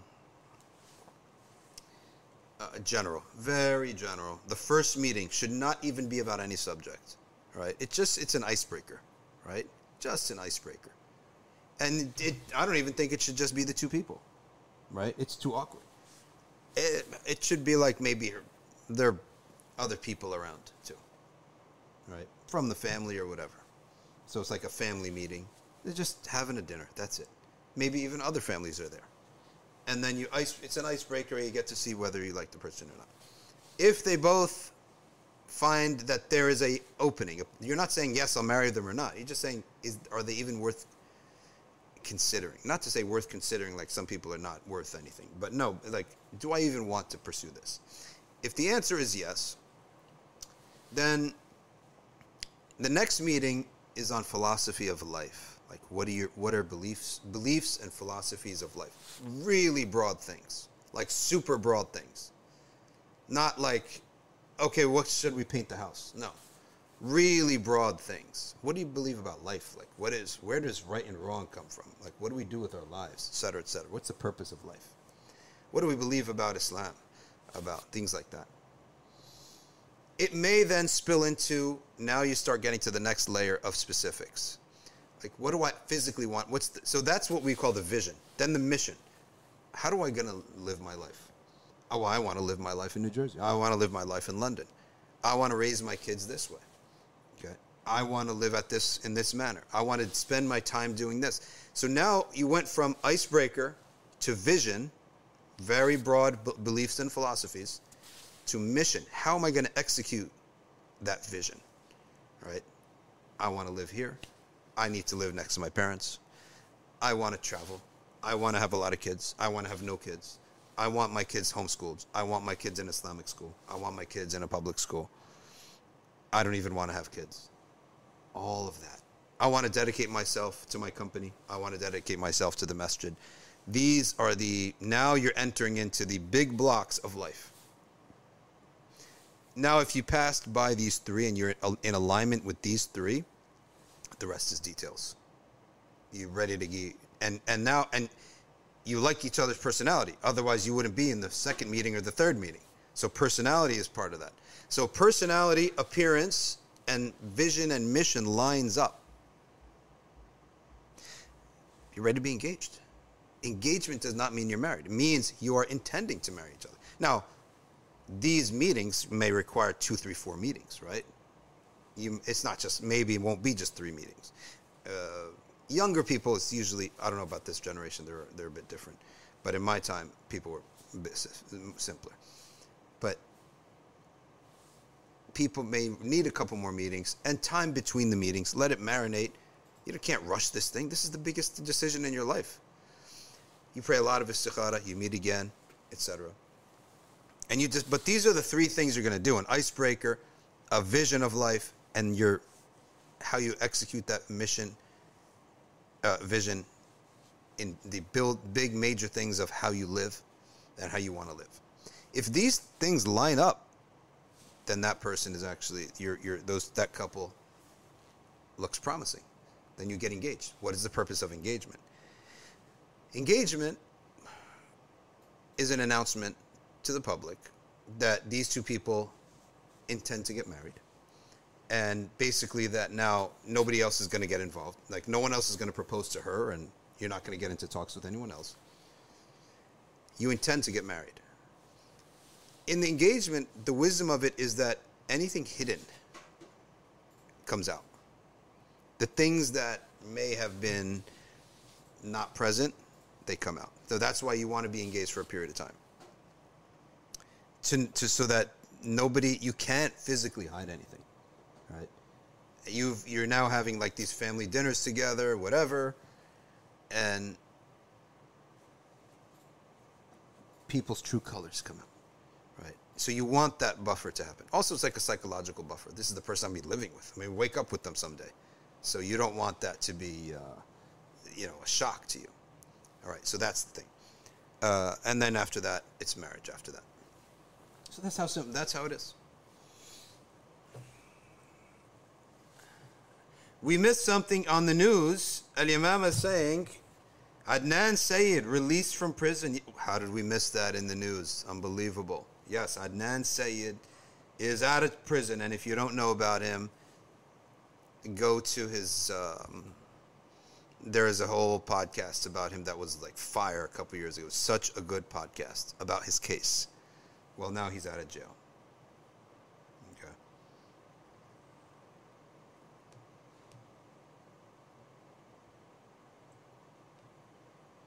uh, Chala White, if you look at the person and you say that is a woman, okay? That's a woman. Then you can do it. If you look at the person and say, I don't know what that is, then don't do it. That's it. That's how you do it.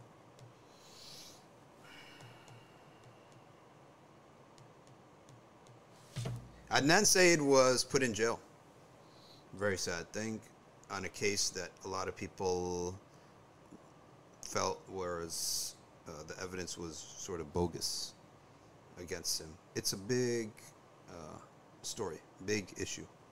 So Look it up. It's an interesting podcast. I'm sure he's going to be all over the place talking about his story.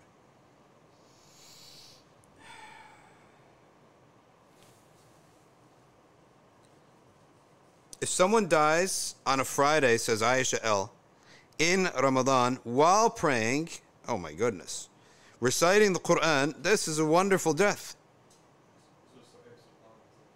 Yes, would anyone doubt that that is a lot of mercy in their heart, right? When they do that, uh, when they die like that. Uh, sorry, a lot of mercy from Allah Ta'ala for them when they die like that. Okay, we are going to wrap up. Can Malikiya recite Fatiha third and fourth rak'ah? Yes, you can. Another question I have a hard time waking up for tahajjud. Is nafila after Isha tahajjud? No. Nafila after Isha? No. Abu Bakr, what he did was he prayed witr before tahajjud. Uh, anything you do before sleeping is called qiyamul layl, and it is a great reward, but nothing like tahajjud. If you have trouble waking up for tahajjud, you try to just sleep ridiculously early. It's impossible not to. If you sleep at 9 p.m. and tahajjud is at 4 p.m. 4 a.m. and now we're getting into the winter, it could be at 5 a.m. That's uh, that's your eight hours of sleep right there. You wait 5 a.m. You're up for the day.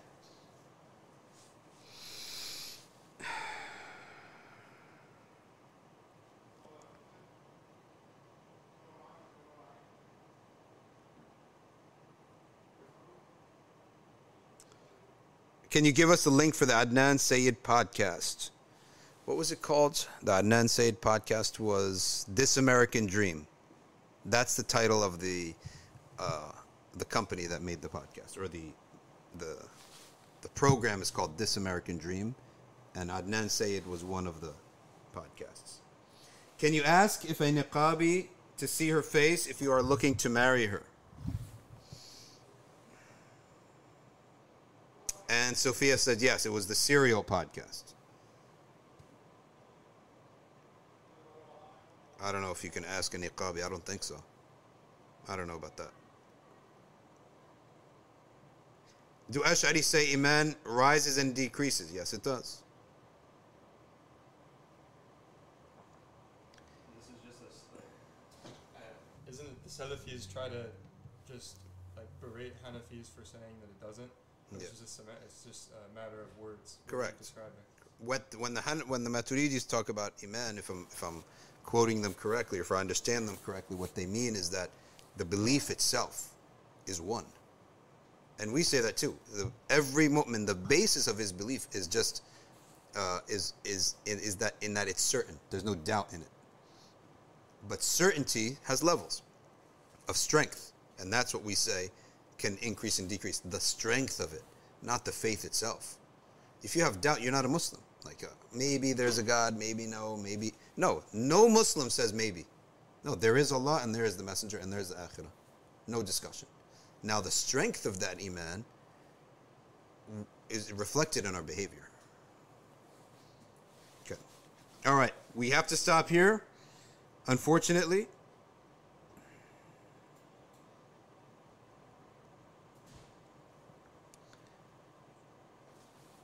Let us now talk about our classes. Today, what is up today on ArcView? By the way, you can join ArcView, join ArcView today. You will get 40 extra classes pre-recorded. And ArcView today is for, for uh, Sheikh Osama's day. He's teaching Shafi'i fiqh. And then tomorrow, and then tonight, right after that, Jawharat al-Tawheed. This is going to be a great class. Jawharat al-Tawheed, one of the best books in Aqidah. Okay, one of the greatest works in Aqidah is Jawharat al-Tawheed. Okay. Okay. Here's a piece of news. This is great. This is great. Yeshiva University is a Jewish university in New York. It's a regular college, but they also have like uh, religious training. The New York Supreme Court court ordered forcing Yeshiva University to allow a gay club. Of course, they're, they're against this, right? They're against this. What did the Ortho- this Orthodox Jewish University, how did they respond to this? They went into the laws and asked, does a university, is a university required to allow clubs at all?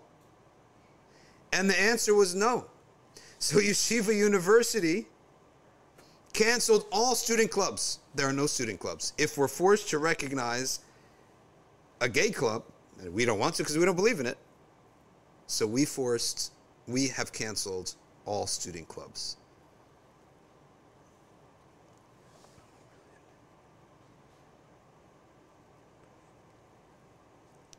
That's Yeshiva University for you, and put that in the in the news today for um, you know news of the ummah because hey, if they can do it, right, we should be able to do it.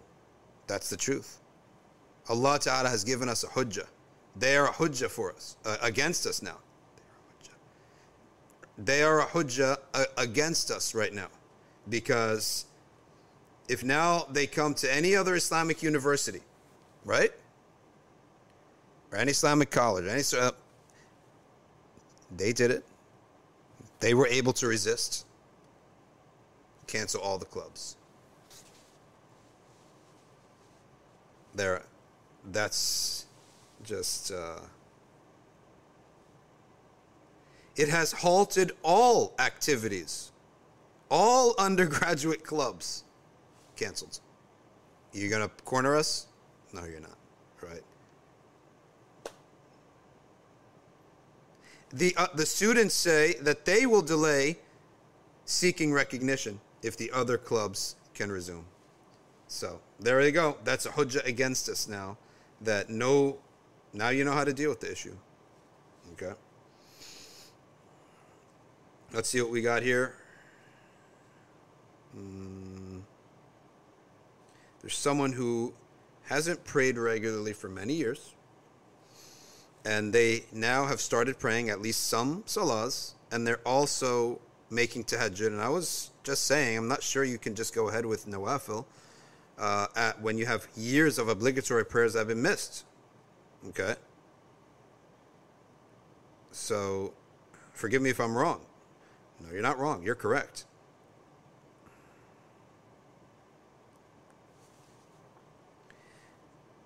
Here's the answer to this. The answer to this is that the different madhabs have different rulings. The Hanbali school holds that all you have to do is make tawbah. Why? When you weren't praying, you weren't a Muslim. So therefore, none of your good deeds count either. That's pretty heavy. The Hanafi school requires you to make up your obligatory prayers and the Sunnah Mu'akkada prayers. And they have their list of the 12 rakas throughout the day. The Maliki madhab disallows somebody to pray nawafil if you owe fara'id. So if they want to pray tahajjud, they will have the same result and even greater result if they pray, let's say, a day's worth of obligatory prayers in the middle of the night. Why? Because a make-up prayer is an obligation. An obligation is heavier than an nafilah. It's the time of night that matters. So they could pray a full day of qada in the middle of the night. Okay. The only prayers that are sunan that they could do while owing qada are the communal ones such as the rain prayer, the eclipse prayer, and the Eid prayer.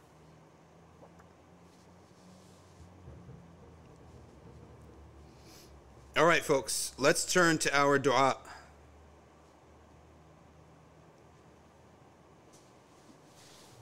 Today's Wednesday, and on Wednesday is a Sa'at Ijaba. And listen to this. This is this is to me so valuable. I thank Allah and I pray that we're truly able to take advantage of this. The two things that are just outside of Yom Arafah and Laylat al Qadr is to be able to make Umrah on Thursday night, the night before Friday. Even if not Umrah, Tawaf and spend the night there until Fajr and it doesn't have to be like from Maghrib to Fajr. Uh, that's too exhausting. But late in the night, right? So you take a nice long nap on that day. You wake up, okay, from that nap, you pray Asr, pray Maghrib, You're ready to go. You get rested, you eat your dinner, then you go down to the masjid, and then you do either a umrah or a tawaf or what have you. Okay? And that is on Thursday night before Friday. The other thing, alhamdulillah, that is part of this package, I thank Allah and I pray that we are able to do this. Uh, and I hope and I pray to Allah Ta'ala that we're able to take advantage of this and our prayers are answered. Is that we will be now at the real site of where this happened on Wednesday between Dhuhr and Asr in Medina, inshallah ta'ala, in this Umrah. So we've been talking about the dua, right? And guess what that masjid is called? Masjid al-Fatih, right? Where the Prophet ﷺ received the acceptance of his dua on Wednesday between Dhuhr and Asr for the conquest of the Ahzab, the Confederates that are around? Confederates. That, Habib Omar, when we first he heard we told him about this, we had pitched it to them like, like it's a masjid. He, he said call it Masjid al-Fatih, right? So we've been talking about this for over a year and a half now. يوم الأربعاء بين الظهر والعصر ساعة إجابة. Okay. It's a time in, in between that time is a time where Allah answers dua. And many people have experienced this. And Jabir ibn Abdullah is the narrator, and he said he experienced it. So we'll now turn. So when we go to Umrah, we will be in Medina on Wednesday, and we will go to that mosque and do the dua there. Inshallah, have a long period of people can do their own solitary prayers there. Let's now turn to uh, our Hizb al-Nasr.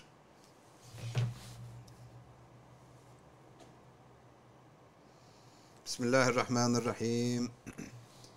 إنا فتحنا لك فتحا مبينا ليغفر لك الله ما تقدم من ذنبك وما تأخر ويتم نعمته عليك ويهديك صراطا مستقيما.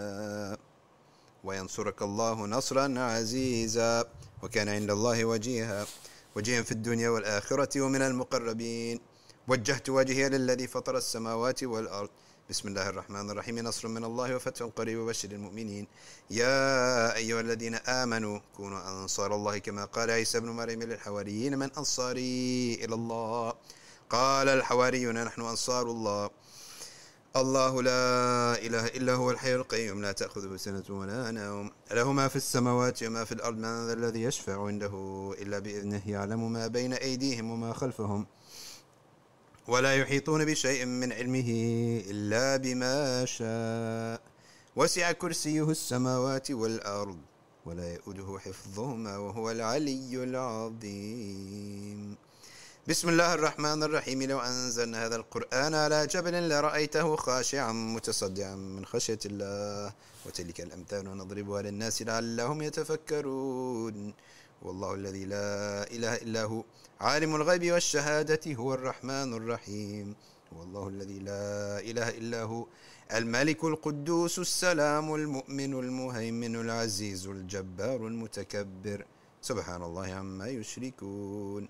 هو الله الخالق البارئ المصور له الأسماء الحسنى. يسبح له ما في السماوات والأرض وهو العزيز الحكيم. أعيذ نفسي بالله تعالى من كل ما يسمع بأذنين ويبصر بعينين ويمشي برجلين ويبطش بيدين ويتكلم بشفتين. حصنت نفسي بالله الخالق الأكبر من شر ما أخاف وأحذر من الجن والإنس وأن يحضرون. عز جار وجل ثناؤه وتقدست أسماؤه ولا إله غيره. اللهم إني أجعلك في نحور أعدائي وأعوذ بك من شرورهم وتعيلهم ومكرهم ومكائدهم. أطفئ نار من أراد بي عداوة من الجن والإنس. يا حافظ يا حفيظ يا كافي يا محيط. سبحانك يا رب ما أعظم شأنك وأعز سلطانك. تحصنت بالله وبآيات الله وملائكة الله وأنبياء الله ورسل الله والصالحين من عباد الله. حصنت نفسي بلا إله إلا الله محمد رسول الله صلى الله عليه وآله وسلم. اللهم احرسني بعينك التي لا تنام. واكنفني بكنفك الذي لا يرام. وارحمني بقدرتك علي فلا أهلك وأنت ثقتي ورجائي. يا غياث المستغيثين يا غياث المستغيثين يا غياث المستغيثين. يا درك الهالكين يا درك الهالكين يا درك الهالكين. اكفني شر كل طارق يطرق بليل أو نهار إلا طارقا يطرق بخير إنك على كل شيء قدير.